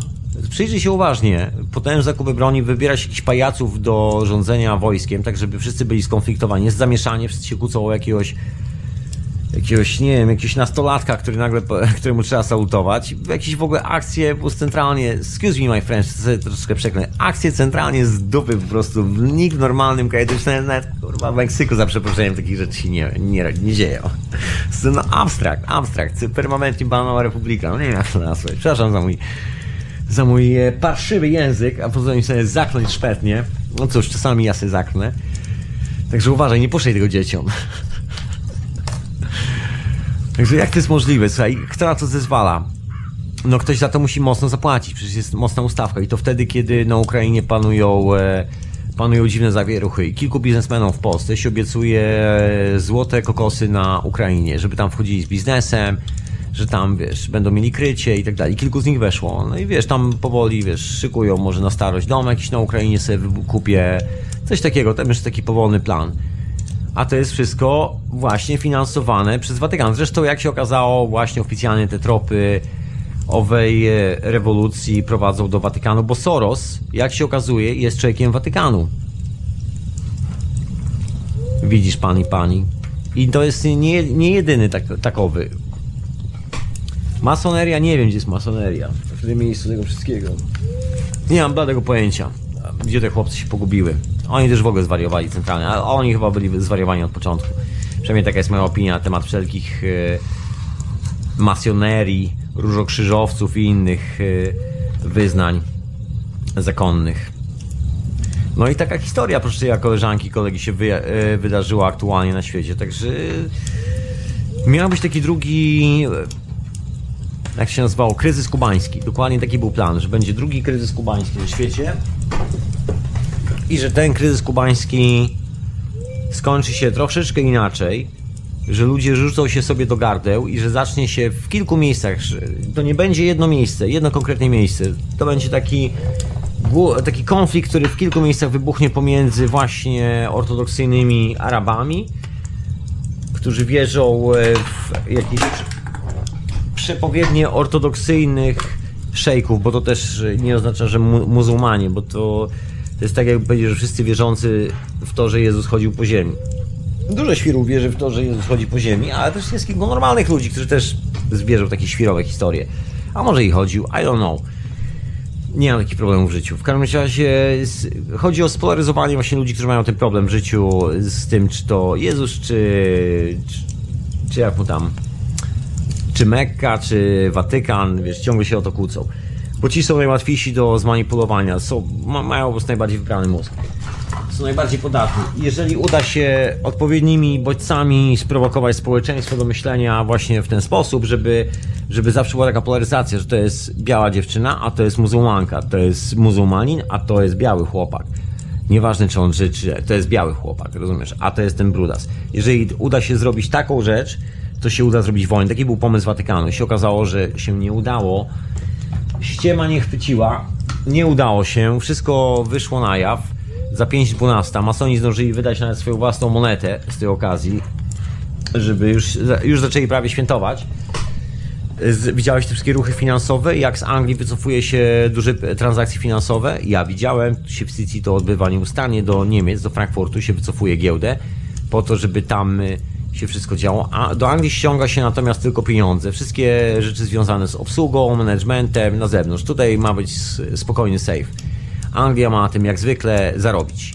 Ma być z dala od podejrzeń i transakcji finansowych, które mogłyby skalać złe imię podczas wojny. Anglia nie partycypuje w wojnie, miała stać się stroną tego konfliktu. Także przezornie, żeby wszystkie biznesy elegancko cały czas działały podczas tego nowego konfliktu, przenoszono je do Europy, żeby, nie, żeby podejrzenia nie padły bezpośrednio na koronę brytyjską i na rząd brytyjski, że, że dzieje się historia podczas drugiej wojny światowej, że ta sama korporacja zarabia na sprzedaży tego samego, znaczy inaczej wyglądających, ale w sumie tych samych butelek i tego samego napoju, tylko w jednym przypadku nazywa się Fanta, a w drugim nazywa się Coca-Cola i że to ta sama firma obsługuje obydwie strony. To było troszeczkę trefno, także zaczęto między innymi z tego powodu wycofywać też transakcje finansowe stąd, żeby nie było zbyt dużo widać tutaj na miejscu, bo tu się może rzucać w oczy. Ciekawa ustawianka, znaczy taka, no tak, taka ustawianka, bo to nawet nie ustawka, tylko ustawianka, panienka ustawianka, chociaż ustawka właściwie to jest chyba poprawne słowo. I jeszcze związana z tym, że ziemia się trzęsie, co jest największym dowcipem w tym wszystkim.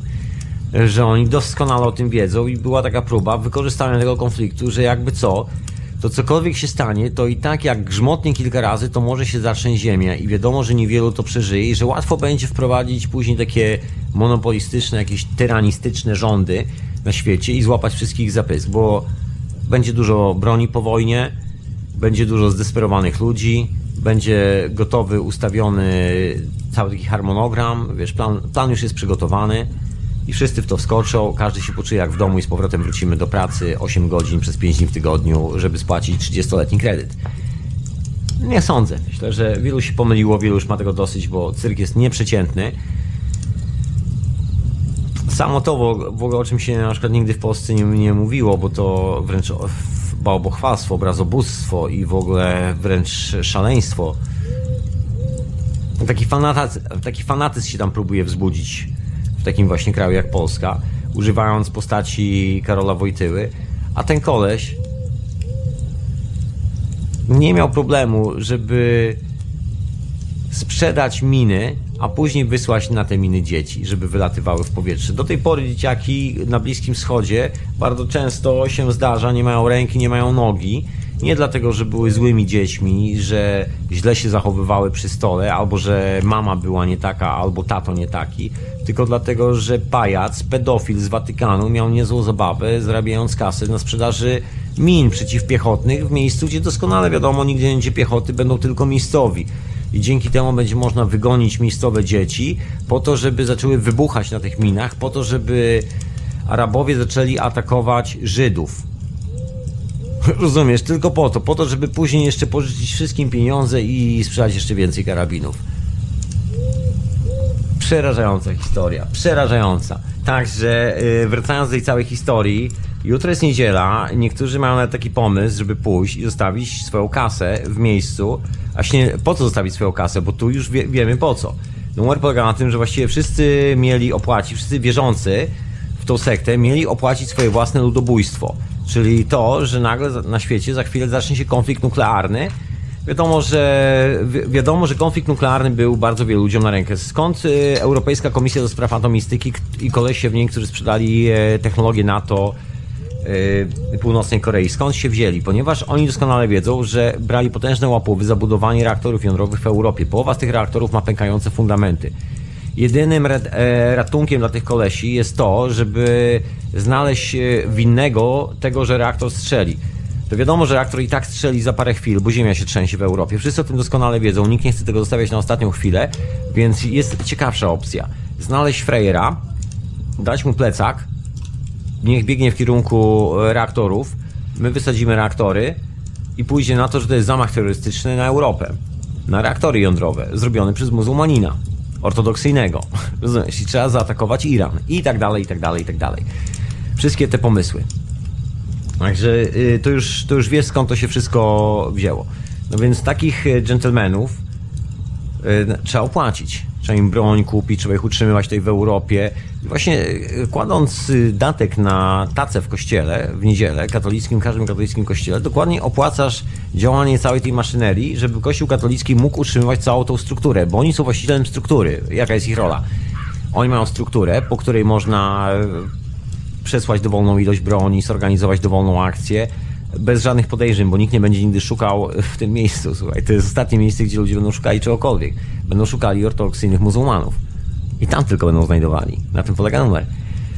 Bo do tej roboty nie bierze się oczywiście białych katolickich księży, ale napady są na synagogi, też na katolickie też, tak żeby każdy dostał, żeby każdego wciągnąć w konflikt, bo to nie może być tak, żeby wiesz, że tylko, że, że ty stoisz obok. Wszyscy mają być zaangażowani. No i płacąc w niedzielę na tacę, opłacasz całą tą strukturę, która służy do utrzymania tego permanentnego strachu.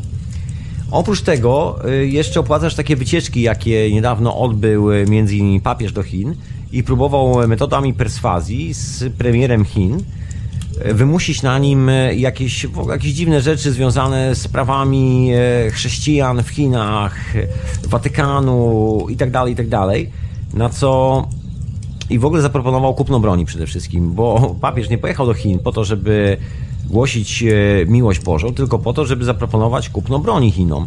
Dokładnie tych, tych wykupienie części tych magazynów, które uzbierali przez ostatnie lata. Bardzo dużo pocisków rakietowych, potężna ilość, takie właśnie do prowadzenia takich działań taktycznych w terenie. Taka mała rewolucja, mała wojna na Ukrainie, rozumiesz? Taka podręczna broń, którą bierzesz do ręki, dajesz kolesiowi, on bierze dwie ręce, wycelowuje i czołg wlatuje w powietrze. Albo czyjaś chata. To nie jest istotne tutaj dla sprawy. Najlepiej jakby wyleciała czyjaś chata, bo wtedy będzie więcej zamieszania i więcej ludzi przystąpi do konfliktu. Sprzeda się wtedy cztery takie wyrzutnie, a nie tylko jedną. No więc papież pojechał z taką ofertą nie do odrzucenia, jak mu się wydawało, ale chiński rząd powiedział mu, że świat widzi w, tylko w barwach pokojowych i nie interesuje go wstrzymanie konfliktu. Doskonale, doskonale radzą sobie w czasach pokoju i nie wyobrażają sobie powrotu do jakiegokolwiek konfliktu. Przyszłość jest pokojowa, przyszłość świata i że w ogóle mają nową technologię, zostawiają stare te wszystkie rzeczy. Mowa jest o technologii cache. Tak, tak, jak najbardziej. Chiński rząd to potwierdził. Także troszkę świat się zmienia i papież wrócił do Europy, tournée się nie udało, Chińczycy zblokowali wszystkie działania Watykanu, aresztowali ich ludzi, o czym było troszkę głośno w Azji, że niektórzy pracownicy służb wywiadowczych zachodnich zostali wycofani z Chin przez służby chińskie wywiadowcze, usunięci. No i co tam się jeszcze okazało? Okazało się po chwili, że nowo wybrany prezydent Ameryki musiał złożyć wizytę w Chinach, ponieważ chiński rząd się troszkę zaniepokoił i postanowił przywołać do siebie człowieka, który odpowiada za organizację i logistykę świata zachodniego, przynajmniej jest taką głową, można powiedzieć, formalną tego towarzystwa, jest takim pośrednikiem pomiędzy bandą cwaniaczków a całą resztą świata, tak to można określić. Wybieralnym w taki dziwny sposób. No i zawołali tego szefa, tego pośrednika cwaniaczków na rozmowę do Chin. Przyjechał, przyjechał Trump, właściwie przyleciał tam Trump. No i dostał burę konkretną od chińskiego rządu oraz chiński premier powiedział mu osobiście, że musi załatwić tą sprawę, rozwiązać. Chiński rząd nie wyobraża sobie, żeby jakikolwiek konflikt na świecie mógł zapanować. I Chińczycy podpisali pakt z Rosjanami. Do paktu dołączyła jeszcze Turcja. To a propos tego przewrotu w Turcji, o którym była mowa, to nie był przewrót Turcji, tylko Turcja nie chciała być graczem w tej wojnie globalnej, która miała za chwilę wyskoczyć, bo potężna ilość konfliktów i jakby takie zarzewie miało zostać zrobione w Turcji. Taka druga Jugosławia miała powstać. Się okazało, że około dwustu paru tysięcy ludzi dosłownie zatrudnionych przez zachodnie służby wywiadowcze pracowały po to, żeby doprowadzić kraj na granicę konfliktu. Wyobrażasz to sobie. W Polsce pracuje z tego, co gdzieś tam ktoś sprawdził w Izraelu, ludzi powiązanych z Mossadem. Sprawdził, ile ich jest, tak oficjalnie. Jest jakieś sto pięćdziesiąt tysięcy ludzi powiązanych z Mossadem. Wyobrażasz to sobie. W wolnym kraju. To kto ustawia politykę na przykład pokojową albo, albo jakąś inną? A wiadomo, że Mossad nie szuka polityki pokojowej, bo to handlarze bronią, czyli ich obchodzi tylko to, żeby sprzedać karabin. Bo są tak naprawdę sprzedawcami pracującymi dla dużego dealera i produ producenta jednocześnie takiego monopolu, który się nazywał Watykan, razem z rodami królewskimi, bo rody królewskie są właścicielami tych dużych koncernów przemysłowych, a jak rusza wojna, to jaki problem, żeby przemalować wszystkie karoserie w Mercedesach na zielono albo we wszystkich Renault na zielono i sprzedawać teraz na potrzeby armii, tym bardziej, że na potrzeby armii praktycznie serwis jako taki nie istnieje, jest tylko podstawowy. Z wielu powodów, kiedyś o tym opowiadałem, to już nie będę opowiadał, posłuchaj sobie dokładki. Jest tam taki odcinek o ciężarówkach Mercedesa, ja tą historię znam z pierwszej ręki, ponieważ pracowałem dla tej firmy przez chwilę i dowiedziałem się takiej ciekawej rzeczy. Ale to już archiwa Radia na Fali, to już zapraszam do takich przepasnych rzeczy. W każdym razie taka historia się wydarzyła, człowieku, także jak się okazało, miłośnicy Jezusa Chytrusa i Matki Broszki o mało co nie doprowadzili do globalnego konfliktu nuklearnego. Dokładnie w dwa tysiące siedemnastym roku. Tak chłopaki to ustawiali. Teraz kojarzysz okładki na tych gazetach, te karty tarota poustawiane. Ten konflikt, który miał wystąpić, te wszystkie rzeczy, te szumne zapowiedzi, tak jakby ktoś się szykował do konfliktu. Jakby już tak ustawiał, że dokładnie tym kanałem, taka informacja, właśnie takie rzeczy się wydarzą, albo bardzo podobne, albo właśnie w tym guście, albo w tym kierunku. Doskonała zgraja, no, dosyć prostych ludzi, która żyje z tego, że mieli to, co powie oficjalna kultura, popkultura, bo sami nie produkują własnego kontentu, czyli znakomita część tak zwanych mediów niezależnych bardzo szybko dołączy do tego konfliktu, bo po prostu są najmniej odporni na propagandę. Z reguły tam też jest ktoś, kto, kto dodatkowo podsyci jeszcze atmosferę. Tym bardziej, że w dzisiejszych czasach zrobiły się bardzo modne narodowe trendy. One nie zrobiły się modne przez przypadek, one zrobiły się modne za pieniądze. Ktoś musi zawsze zapłacić za to, żeby wyprodukować koszulki z jakimś logiem, żeby ktoś te koszulki zakładał, żeby była na to moda, żeby to się pokazało w gazecie. To nie jest tak, że robisz koszulkę, wychodzisz w niej na miasto i dokładnie trzy miesiące później wszystkie miasta w Polsce chodzą w, w koszulkach z orłem w koronie. Rozumiesz, o czym mówię? To nie jest taka szybka akcja. Koszulki się szybko drukuje, tak, tak, tak, ale wiadomo, że to nie były tylko koszulki. Nagle ruszyła cała taka akcja. I niby to był proces, ale to nie było procesu. Ktoś nagle włącza guzik i nagle trrr, rynek zalewa seria produktów o charakterze pa- patriotycznym. I to w wielu krajach naraz. Dokładnie taka sama akcja w Anglii, taka sama akcja w Irlandii, taka sama akcja w Polsce, w Niemczech, Danii, Francji, we, we Włoszech. Wszędzie takie akcje, takie akcje patri- patriotyczne. Pozbawione religii, ale wiesz, już spolaryzowane konkretnie na konkretny naród. Za chwilę się dowiesz, że jesteś razem z Watykanem dobrymi przyjaciółmi, że musisz bronić i siebie, i ich. Proste. A jak było ostatnim razem? Druga wojna światowa, gdzie amerykańskie korporacje z pomocą Watykanu budowały tory kolejowe do obozu koncentracyjnego Oświęcim. I do tej pory mają problem, żeby się przyznać oficjalnie w gazetach, że to jest nazistowski niemiecki obóz koncentracyjny wybudowany przez amerykańskie korporacje rękami niewolników. Bardzo duży mają problem z tym, żeby się do tego przyznać. Bo to dalej nie pasuje, dalej te same korporacje, bo dokładnie to samo. Szczęśliwie, wiesz co, człowieku, bo to tak, takie jest, dramatyczne historie dzisiaj padły z moich ust, ale świat jest cudowny. Cudowność tego świata polega na tym, że ta historia się nie wydarzyła, że pomimo wszystko, pomimo, że u władzy siedzą z reguły ludzie chorzy, bo władza, władza kaleczy umysł. Nie będę tutaj cytował Goethego, ale piękny opis, opis właśnie w Faustie, czym jest władza, jak mami, jak zmienia. Polecam serdecznie. Piękny, pięknie opisany. Idealnie wręcz, a już sobie siadłem na kawkę, tak się wzruszyłem tym Goethe. Ale nasze pokojowe nastawienie, twoje i moje, indywidualne, żadne tam zbiorowe, grupowe akcje, poważnie. To, że ja sobie tu siedzę i gadam o pokojowych historiach, szukając pokoju i miłości w tym wszystkim, sobie samym przede wszystkim, bo to jest najważniejszym czynnikiem dla mnie. Wiesz, w tobie tego nie szukam, fajnie, fajnie będzie jak to znajdziesz, ja szukam tutaj w sobie, nic więcej, żadnych ambitnych planów na przyszłość, żadnego noszenia ciężarów na plecach, nic z tych rzeczy, tylko w sobie tego pokoju i miłości tutaj szukam. I ty prawdopodobnie też.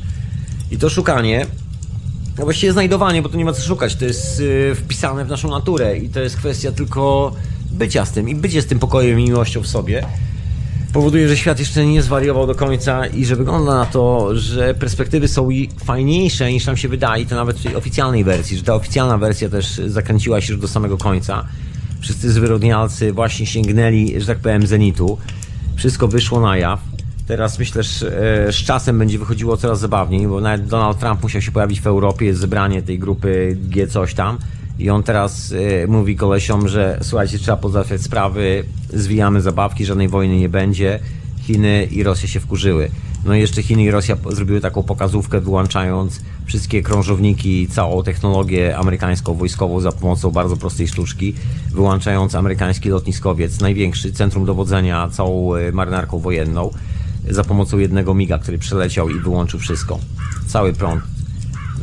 Całą komunikację, wszystko. Bo statek sobie zdryfował. Musiał być ściągany później holownikami. Bo się okazał dużą stalową balią, z którą nie można nic zrobić.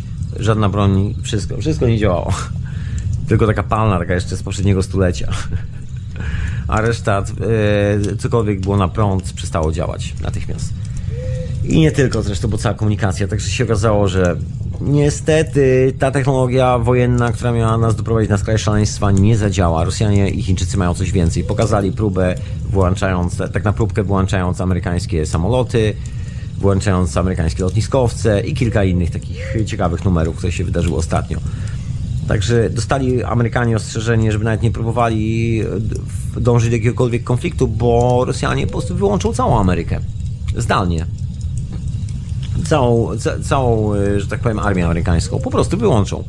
I Amerykanie tam, gdzie są na całym świecie, będą musieli na piechotę wracać, yy, że tak powiem, w, z butami w ręku do domu. A jak będą mieli ocean do przepłynięcia, będą mus- musieli znaleźć kogoś, kto ich przepły- yy, przez ten ocean, że tak powiem, spławi. Rozumiesz? Dokładnie, bo wyłączy komunikację, wyłączy wszystko. I każdemu, kto będzie próbował zrobić konflikt. I teraz masz dwa potężne kraje, do tego jeszcze Iran, który ma dokładnie tą samą politykę, do tego dołączyła po cichu Turcja, do tego dołączyły ki ki dołączyło kilka innych małych krajów, które mają tak potężną technologię teraz, że właściwie armia amerykańska jest w ogóle bezradna. Te wszystkie opowieści o, wiesz, kosmitach, U F O, o tym, jak Amerykanie rakietą roztrzaskują cały kosmos w pył, okazało się bullshitem, nic nie mogą zrobić. No i prezydent został przywołany do tego, żeby dogadał się ze swoimi kolegami i tam ustalili jasne i spójne zeznania, bo koniec tej imprezy i żeby się lepiej zabijali i zaczęli się sami ze sobą ogarniać, bo tutaj konfliktu żadnej trzeciej wojny światowej na świecie nie będzie.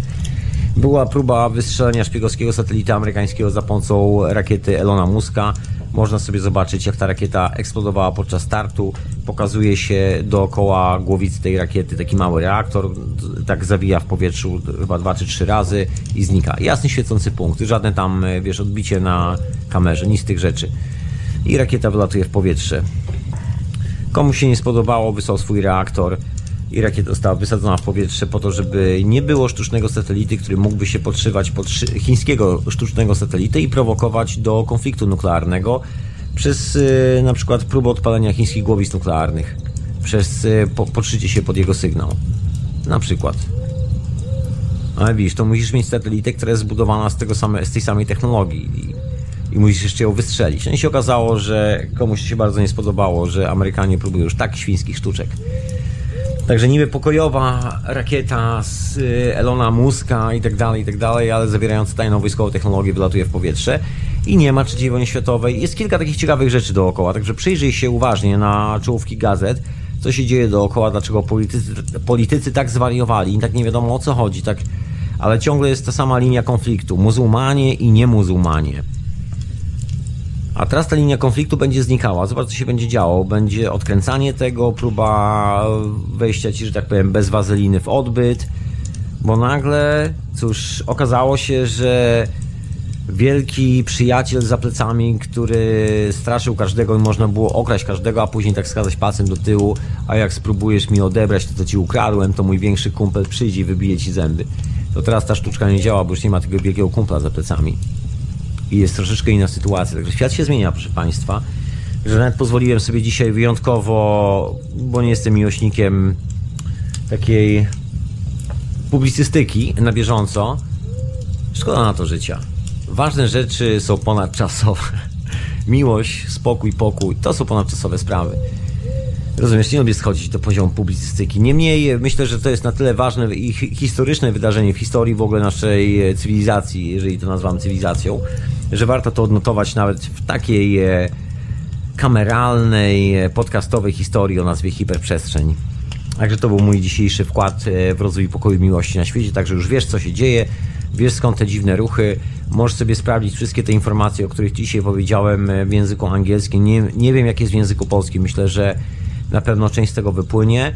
Trochę ludzi zaczyna już o tym mówić. Bardzo głośno i bardzo dużo na ten temat mówi Mehran Tavakoli Keshe. To jest ten gentleman od technologii Keshe, fizyk nuklearny, który pracował dla brytyjskiego, razem, dla brytyjskiego rządu razem z brytyjskim wywiadem przez parę lat. Stąd gentleman ma takie dziwne koneksje. No i też pracował przy reaktorach nuklearnych i... I jego technologia jest wykorzystywana w Fukushimie. Są na to dokumenty normalnie japońskiego rządu. Technologia Fundacji Keshe jest wykorzystywana do usuwania kontaminacji skutków promieniowania radioaktywnego na terenie elektrowni nuklearnej w Fukushimie. Taka jest prawda, jest na dokumentach. Są wszystkie badania tych substancji, które się nazywają gansy, z uniwersytetu w, w Tokio, robione pod egidą japońskiego rządu, który postanowił się lekko nawrócić na właściwą drogę. Rozumiesz, przynajmniej próbuje. I tak dalej, i tak dalej. Także to już wszystko jest oficjalnie, nie jest to żadną bajką na papierze, nie jest to żadną spekulacją na temat geopolityki, jest to rzeczywista sytuacja czarno na białym, tak jak wygląda. Można to zaakceptować i wziąć do, do siebie, do swojej własnej świadomości. Można też oczywiście uznać to za cokolwiek chcesz to uznać. Ja czuję się, że tak powiem, spełniony, wypełniłem swój obowiązek dziennikarski, w cudzysłowie oczywiście, przekazałem Ci te informacje, myślę, że to ważne informacje, bo teraz ten gang pedofili i złodziei, który jest zlokalizowany dookoła rodów e, królewskich Europy, czyli brytyjskiego, a szczególnie belgijskiego rodu królewskiego i oczywiście Komisji do Spraw Atomistyki Europejskiej i kilku takich instytucji, które no myślę doskonale znają poszukiwacze różnych spisków. Między innymi, bo to się rzuca w oczy. Także panowie stamtąd będą teraz próbowali się zawinąć i oczywiście panowie z Watykanu prób, będą próbowali zrobić jakąś schizmę, się rozejść, rozpłynąć, bo numer jest krzywy, a długi mają potężne, potężne, długi większe niż zasoby, jak się okazuje, bo i też y, przeholowali troszeczkę z wydatkami. No, żyło się po cesarsku, dalej się żyje po cesarsku, nie jest to tani styl życia, jak trzeba opłacić wszystkie te pedofilskie sztuczki. Tym bardziej, że w Stanach Zjednoczonych potężna ilość rozpraw sądowych i do takich zakrojonych na miliony, miliony, miliony dolarów. I to tak, takie twarde prawo lokalne na miejscu, bo tam jest odbierany kościół. Jak y, ksiądz nie ma, albo kościół katolicki jako instytucja nie ma pieniędzy, to przychodzi obywatel z nakazem sądowym i wygania ich z kościoła i sobie mieszka w tym kościele.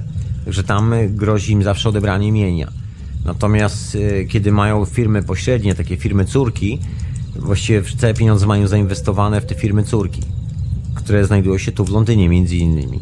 Część budynków tutaj na City, jeżeli kiedyś się spotkamy i sobie pójdziemy gdzieś na kawę w centrum Londynu, bo to piękne miasto, które uwielbiam, kocham, po prostu moje miasto, człowiek, ja tu mieszkam, bo nadaję do ciebie w ogóle z południa Londynu, to pokażę ci budynki, zdziwisz się, bo te budynki należą do Watykanu, ale nie są zarejestrowane na Watykan, są zarejestrowane na firmy, które na takie konsorcja inwestycyjne, które zrzeszają grupy prywatnych inwestorów i reinwestują ich kapitał, część ich kapi kapitału, także wszystko jest utajnione, nie możesz dojść, ale akurat wypłynęły powiązania bardzo mocne i się okazuje, że panowie próbują odgrywać taką wieśniacką grę, że nie mają kasy, a wiszą dużo kasy ludziom, dłużnikom na całym świecie.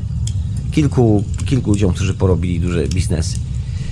Znaczy, wiszą, to nie jest taki problem, że ktoś tam z głodu umrze, jak, jak się mu nie odda pieniędzy. To nie jest problem, bo to takie, o, wiszy ci trzysta milionów dolarów, dobra, wydrukuję sobie, nie ma problemu. Ale czy będzie wojna, bo wiesz, lepiej zrób wojnę, tam waliście trzysta milionów, zarobimy trzysta gazylionów dolarów, tylko zrób tą wojnę wreszcie, bo tam bardziej takie rozmowy są. Pieniądze nie są aż takim problemem, jak się drukuje te pieniądze, usieje samego w piwnicy. To zupełnie inna sprawa. Natomiast nie wiadomo, co zrobić z tym stafem całym, bo wiadomo, że już nie ma więcej kasy i więcej już nie będzie. Bo się skończyła, bo też fizycznie pieniądze mają swój limit. No, można wydrukować papiery, ale ten papier tak czy siak robi impact, czyli robi to uderzenie w całe społeczeństwo, w ekonomię. I jak się okazuje, wszyscy na tym mocno tracą. Bo lepszy biznes jest z pokoju na świecie niż z wojny aktualnie. Jak się okazuje, jak na ironię, to, czego nie przewidział żaden słynny wróż na świecie, czyli internet, spowodował taką wymianę finansową, że właściwie nawet do takiego chciwego człowieka, który jest strasznie skonflikt, skonfliktowany sam ze sobą i takim atawistą, ale nawet patrzy w lustro w stosunku do siebie, atawistycznie nastawiony, to nawet w jego przypadku dokonywanie zakupów online nie jest już takim, wiesz, traumatycznym przeżyciem. I dla ludzi, którzy organizują te zakupy online, nie jest traumatycznym przeżyciem dealowanie z, Chiń, z, z kimś w Chinach i dealowanie z kimś w Rosji, a po drodze z kimś w Anglii, żeby odebrać swoją prowizję i żeby wszyscy byli szczęśliwi. Może sprzedawać karabiny, ale wiadomo, że na sprzedaż karabinów trzeba mieć licencję, jest tylko dziesięć nazwisk. Nie ma w planie żadnego naboru na nowych kandydatów przez najbliższe trzydzieści lat, także do biznesu nie wejdziesz, a twój biznesik padnie. Także wiadomo, że pokój się bardziej opłaca wszystkim tym drobnym inwestorom, tak zwanym, znaczy nie inwestorom, bo to nie są inwestorzy, bo to już są rzemieślnicy. Drobnym rzemieślnikom, którzy opanowali internet i właściwie na kasie drobnych rzemieślników idą te wszystkie wielkie transakcje, te wszystkie tłuste, tłuste, wiesz, wypłaty stąd się biorą. To nie jest kasa wymyślana przez bank, to nie są transakcje za biliony, za miliony dolarów, bo taka transakcja jest jedna na nie wiem kiedy. Natomiast cały ten obieg ekonomiczny, całe, całe to, że to się trzyma kupy, robi normalny człowiek, który, wiesz, płaci swój rachunek za bochenek chleba w sklepie i to się do tego sprowadza. I panowie o tym wiedzą i zauważyli i wielu ludzi, nawet tych chciwych, zaakceptowało ten element spokoju, pokoju w życiu. Także widzisz, świat się zmienia w ciekawy sposób. Między innymi dzięki tej globalnej komunikacji. I jeszcze jedna rzecz, globalna komunikacja i korporacja, która żyła z tego, że projektowała wojny i ludobójstwa na masową skalę, tylko dlatego, że trzymała łapę na informacji, nagle centralnie znalazła się w dupie. Jeszcze pamiętam Karola Wojtyłę, który kiedy pojawił się internet, to wydał orędzie na temat nowych technologii. Wydał orędzie, to było oficjalne stanowisko Watykanu, że internet jest dziełem szatana i że katolicy powinni stronić od tego, gdyż jest to grzechem prawie że śmiertelnym. Nie było to zapisane jako grzech śmiertelny, ale było to tak, już tak, w takiej kategorii uznawane. Chwilę później, minął rok czasu od te, tego dokumentu i powstała po cichu pierwsza strona prowadzona przez zakonnice, a nie księży, bo oni nie mogli dotykać, tylko zakonnice prowadziły tą stronę. Strona internetowa Watykanu. Rozumiesz? Nawet oni bankowość prowadzą na komputerach, także nawet oni wiszą na tym systemie. Wszyscy są już od siebie zależni, wszyscy zależymy od siebie. Wydaje mi się, że też taki piękny moment, że nie ma co się kopać po dupach, za przeproszeniem, ani po kostkach. Wiadomo, kto narobił gówna, ten narobił, każdy będzie musiał dealować z tym, co przeskrobał. Bo taki jest świat skonstruowany, koniec końców. Przed nami piękne czasy i wygląda na to, że te piękne czasy dopiero się zaczynają, bo nikt na świecie, nikt z potężnych graczy, tak zwanych graczy, jak to się mówi, w mainstreamowych mediach, gracze. Świat był domeną psychopatycznej gry, że zawsze jest grany i wygrany, grany i wygrany, ja tylko gram, ja tylko gram. Nie, że duże państwa, niektóre duże państwa składają się z ludzi, którzy zdają sobie sprawę z tego, że wcale nie chcą, żeby świat dookoła nich się zmieniał. Lubią drzewo, które im szumi dookoła, lubią traw, trawę, która im szumi, lubią wiatr, który powiewa nad nimi, lubią to błękitne niebo, piękne chmury i słoneczny dzień, tak samo jak ty i ja. Czyli pozostaje nam bez problemu przyznać do tego, się przyznać do tego, że możemy śmiało zachować wiarę w człowieka na początku tego stulecia. Także wszystko jest ok. Wyszło na to, że uch, ominęło nas wielkie szaleństwo, trzecia wojna światowa, aczkolwiek, no jak widzisz, próby są dalej robione, dalej jakieś takie historie typu próba jakichś niby terrorystycznej historii w Manchesterze, może ktoś jeszcze będzie próbował w Niemczech coś zrobić, we Francji. Zostało wysłanych paru ludzi przez Mossad po to, żeby spróbowali zrobić takie właśnie lokalne wybuchy w Europie, w paru miejscach. W kościołach, właśnie w takich miejscach, gdzie można spolaryzować opinię. Mówiłem o tym w hiperprzestrzeni jakieś pięć, trzy miesiące temu chyba głośno. Także powtarzam tutaj cały czas, że to jest zrobione na przykład rękami Mossadu. To nie jest tak, że każdy jest tu święty, że jest jakiś podział na Watykan i na Mossad. To, to jest jedna i ta sama firma, człowieku. Musisz to zaakceptować. No chyba, że nie chcesz zaakceptować tego, co ci mówię. Ja w każdym razie się cieszę, że dowiedziałem się, na czym świat stoi, jak jest skonstruowany. Nie wiem oczywiście wszystkiego. Nie mam bladego pojęcia, jak w tym wszystkim wygląda rodzina Rothschildów. Tak do końca. Nie wiadomo, jak to wszystko wygląda i też nie wiem, czy tak naprawdę chciałbym to wiedzieć, jeżeli ci o to chodzi. Też wydaje mi się, że jest to nie mój cyrk i nie moje małpy już w tym momencie. Szczególnie, że wiadomo, o jaką technologię chodzi, wiadomo, że jest ona ogólnie dostępna, możesz sam zacząć z nią eksperymenty i, korzy i korzystać z dobrodziejstw, którą ona daje. Możesz sam się, że tak powiem, zaprzyjaźnić z tym osobiście, nie ma żadnych patentów, wszystko jest absolutnie wolne, open source, w wolnej domenie. Wiesz, informacja, kawałek wiedzy i świat się zmienia. To się nie udało Nikolai Tesli, w czasach Nikolai Tesli. Wielu próbowało, tam był taki front naukowców, który ruszył nagle do działania o pokojową planetę. Poważnie, Nikola Tesla też miał taką jazdę razem ze Steinmetzem i całą resztą. Kolesie byli w szoku, że w ogóle pierwsza wojna światowa wybuchła, ale też wiedzieli, że to nie był przypadek. Później się dowiedzieli i smutno skonstatowali, że był to po powodem była ropa, żeby wszystko przeszło na ropę, że ich silniki elektryczne były zbyt doskonałe, bo nie wymagały remontów, napraw. Samochód jeździł non-stop na jednym akumulatorze przez długość twojego życia, bo właściwie sam się ładował cały czas. I takie samochody produkowano jeszcze sto lat temu. I był wielki, piękny pomysł zaczęcia produkcji tych elektrycznych samochodów, które nigdy nie musiały tankować, były praktycznie nie do zepsucia, jak stare telefony. Pamiętasz telefony takie zbudowane z małej ilości elementów? Ja pamiętam, bo jestem jeszcze z tej generacji. Te telefony, które jeżeli się rozpadły, to brałeś śrubokręt, skręcałeś od nowa i telefon działał z powrotem. Każdy wiedział, jak naprawić sobie telefon i one nigdy się nie psuły jako tako. Wymieniało się tylko elementy, rzadko kiedy. I ten telefon upadł, trzasnął ścianę czasami, dziwne rzeczy się działy i zawsze był ten sam. I nigdy nie było problemów. Fajnie wykręcało numer na takiej tarczy i działało. Dzisiejsze telefony bardzo szybko się rozpadają wręcz od samego trzymania ich w ręku. widać tą różnicę. Także takie samochody projektowano sto lat temu i te samochody naprawdę działały. Steinmetz razem z kolegami planowali otworzyć fabrykę takich ciężarówek na początku lat dwudziestych, tysiąc dziewięćset dwudziesty i tysiąc dziewięćset dwudziesty pierwszy rok, tuż pod Nowym Jorkiem, w New Jersey, fabrykę małych takich samochodów ciężarowych dostawczych dla małego i średniego biznesu. Takich, które możesz przerobić sobie na pick-upa, takich dla, dostępnych dla każdego Amerykanina, które miały być w cenie Forda T, dosłownie. I miały nigdy nie tankować, miałeś mieć tam akumulator, w którym musiałeś wymienić za jakiś czas solankę, bo to były te akumulatory na płytę cynkową i miedzianą, takie, które się nigdy nie starzeją, wymieniasz tam tylko solankę na świeżą, woda destylowana i odpowiednia sól i to wszystko. I akumulatory sobie cały czas działają, a silnik się sam, sam cały czas napędza. I już nawet powstała fabryka prawie, że, proszę Państwa. Tak, tak, proszę ja Ciebie, słuchaczko i słuchaczka. Powstała fabryka. Były prototypy, które jeździły w okolicach dwudziestu trzydziestu egzemplarzy pierwszych wyprodukowanych. Były pierwsze zamówienia i pierwsze kontrakty. I fabrykę uwalono. Takie rzeczy się działy tylko po to, żeby ropa dalej dominowała.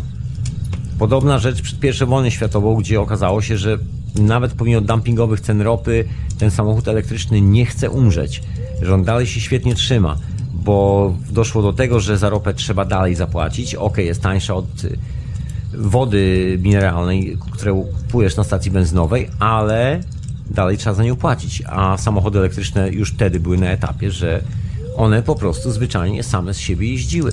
Czasami trzeba było tylko wymienić wodę w akumulatorze. I przede wszystkim były czyste i ciche.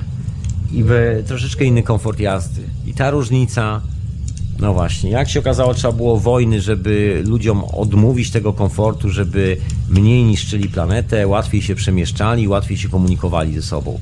Tylko dlatego, że można było wyprodukować kilka propagandowych artykułów w gazetach, w radiu, które było kontrolowane przez rząd wtedy, już wtedy, to prawda. Teraz już się nie udaje. Internet szczęśliwie nam tutaj pomaga, bo dzięki internetowi możemy się dowiedzieć o takich wszystkich niecnych posunięciach. I dzięki temu my, cni ludzie, w przeciwieństwie do niecnych ludzi, możemy sobie cnie i miło spędzić każdy dowolny dzień swojego własnego życia, knując jakieś miłe, cne, pełne miłości i pokoju dla świata z, yy, działania, które stoją na dużej kontrze i dzięki nim yy, myślę, że cały świat się trzyma tam, gdzie się powinien trzymać i tak, jak się powinien trzymać. We właściwym miejscu, myślę. I, i zmierza we właściwym miejscu. Dobra, to było tyle na dzisiaj. Ja opuszczam te obszary publicystyki międzynarodowej. Się wygadałem strasznie na ten temat, mało muzyczki. No, taki istotny temat, taki wręcz historyczny. Nagle świat się dowiedział, na czym, na czym opierały się biznesy, które krążyły dookoła. Przyznam szczerze, sam wielu rzeczy nie widziałem do końca, także dla mnie też to było poniekąd odkrycie. Zatem podzieliłem się z Tobą tymi odkryciami i to tyle. Co jeszcze chciałem powiedzieć? Dziękuję oczywiście za wspieranie radia bardzo serdecznie. Dziękuję oczywiście za wysłuchanie, przede wszystkim za obecność na czacie. Pozdrawiam wszystkich słuchaczy offline, radia na fali i hiperprzestrzeni. Ja zapraszam na wieczorową porę teraz. Będzie wieczorowa pora, proszę Państwa. Także proszę zostać przy radiokomputerach. Wcale nigdzie nie odchodzę. Zakwas mi jeszcze rośnie, także przyglądam się zakwasowi, jak mi rośnie. Włączam tutaj się na wieczorową porę z Tobą, słuchaczko i słuchaczu, a później znikam zrobić chleb. Dzisiaj będzie troszkę chlebowo na wieczorowej porze. I na pewno coś zapalimy, i na pewno będzie muzyka, i w ogóle fajnie będzie, jak to wieczorowa pora. Bo ja też chcę sobie odpocząć od roboty trochę. Na maile muszę odpisać. Przepraszam, że w ogóle ciężko mnie dorwać i w ogóle się nie odzywam na korespondencji, na radio, na fali i na Go to the Forest. Nie mam czasu fizycznie po prostu siąść do maili, bo jest kilka rzeczy, które muszę dosłownie ogarnąć. Kurde, parę, parę przesyłek mi zniknęło, dokładnie, także tu już leżą przygotowane i szczęśliwie się okazało, że uff, można wysłać jeszcze raz, także jestem akurat w sytuacji przewalania papierów, które się zawieruszyły parę miesięcy temu i sprawdzania kilku rzeczy. I mam ciężko, żeby dotrzeć do maila, bo sprawdzać wszystko na bieżąco, podpisywać przede wszystkim na bieżąco. Ale za chwilę będę chciał to wszystko uporządkować, bo, bo tak już po prostu chcę to uporządkować. Boż to wisi nade mną e, niczym, niczym ostateczne rozwiązanie. Cytując mistrza propagandy Goebbelsa. I Ci odpowiem na tego maila. Także chwilę, moment, człowieku, i się złapiemy. i na Facebooku, i normalnie na mailu, i w ogóle na stronie Radia na Fali też. Tymczasem koniec tej hiperprzestrzeni. Ja w ogóle oczywiście dziękuję tutaj, znaczy oczywiście, oczywiście, że oczywiście dziękuję i Weliosowi, i dziękuję Grzegorzowi za hostowanie audycji w Radiu na Fali. Zapraszam Ciebie na środę, środek tygodnia do księcia Edwarda. Ja może wreszcie się pojawię u księcia Edwarda i nie będę zarobiony i wreszcie sobie pogadamy normalnie, bo, bo lubimy sobie gadać. Ale to next time, next time. Trzymaj mnie za słowo i trzymaj kciuki za mnie. Może nie tyle za słowo, czy trzymaj kciuki. Jeżeli razem będziemy pamiętali, to na pewno wszystko się uda. A Ty też padnij tam posłuchać. No i niebawem zapraszam Cię na nowy podcast, a o tym już niebawem też się pojawi, też go odsłuchasz. Anyway, to tyle na dzisiaj. Ja znikam. Znikam, znikam do wieczorowej pory na żywo w Radiu na Fali, a ty, a ty, a ty też dziś znikasz. To znikamy razem. To do usłyszenia następnym razem. Słuchałeś hiperprzestrzeni w Radiu na Fali kropka com.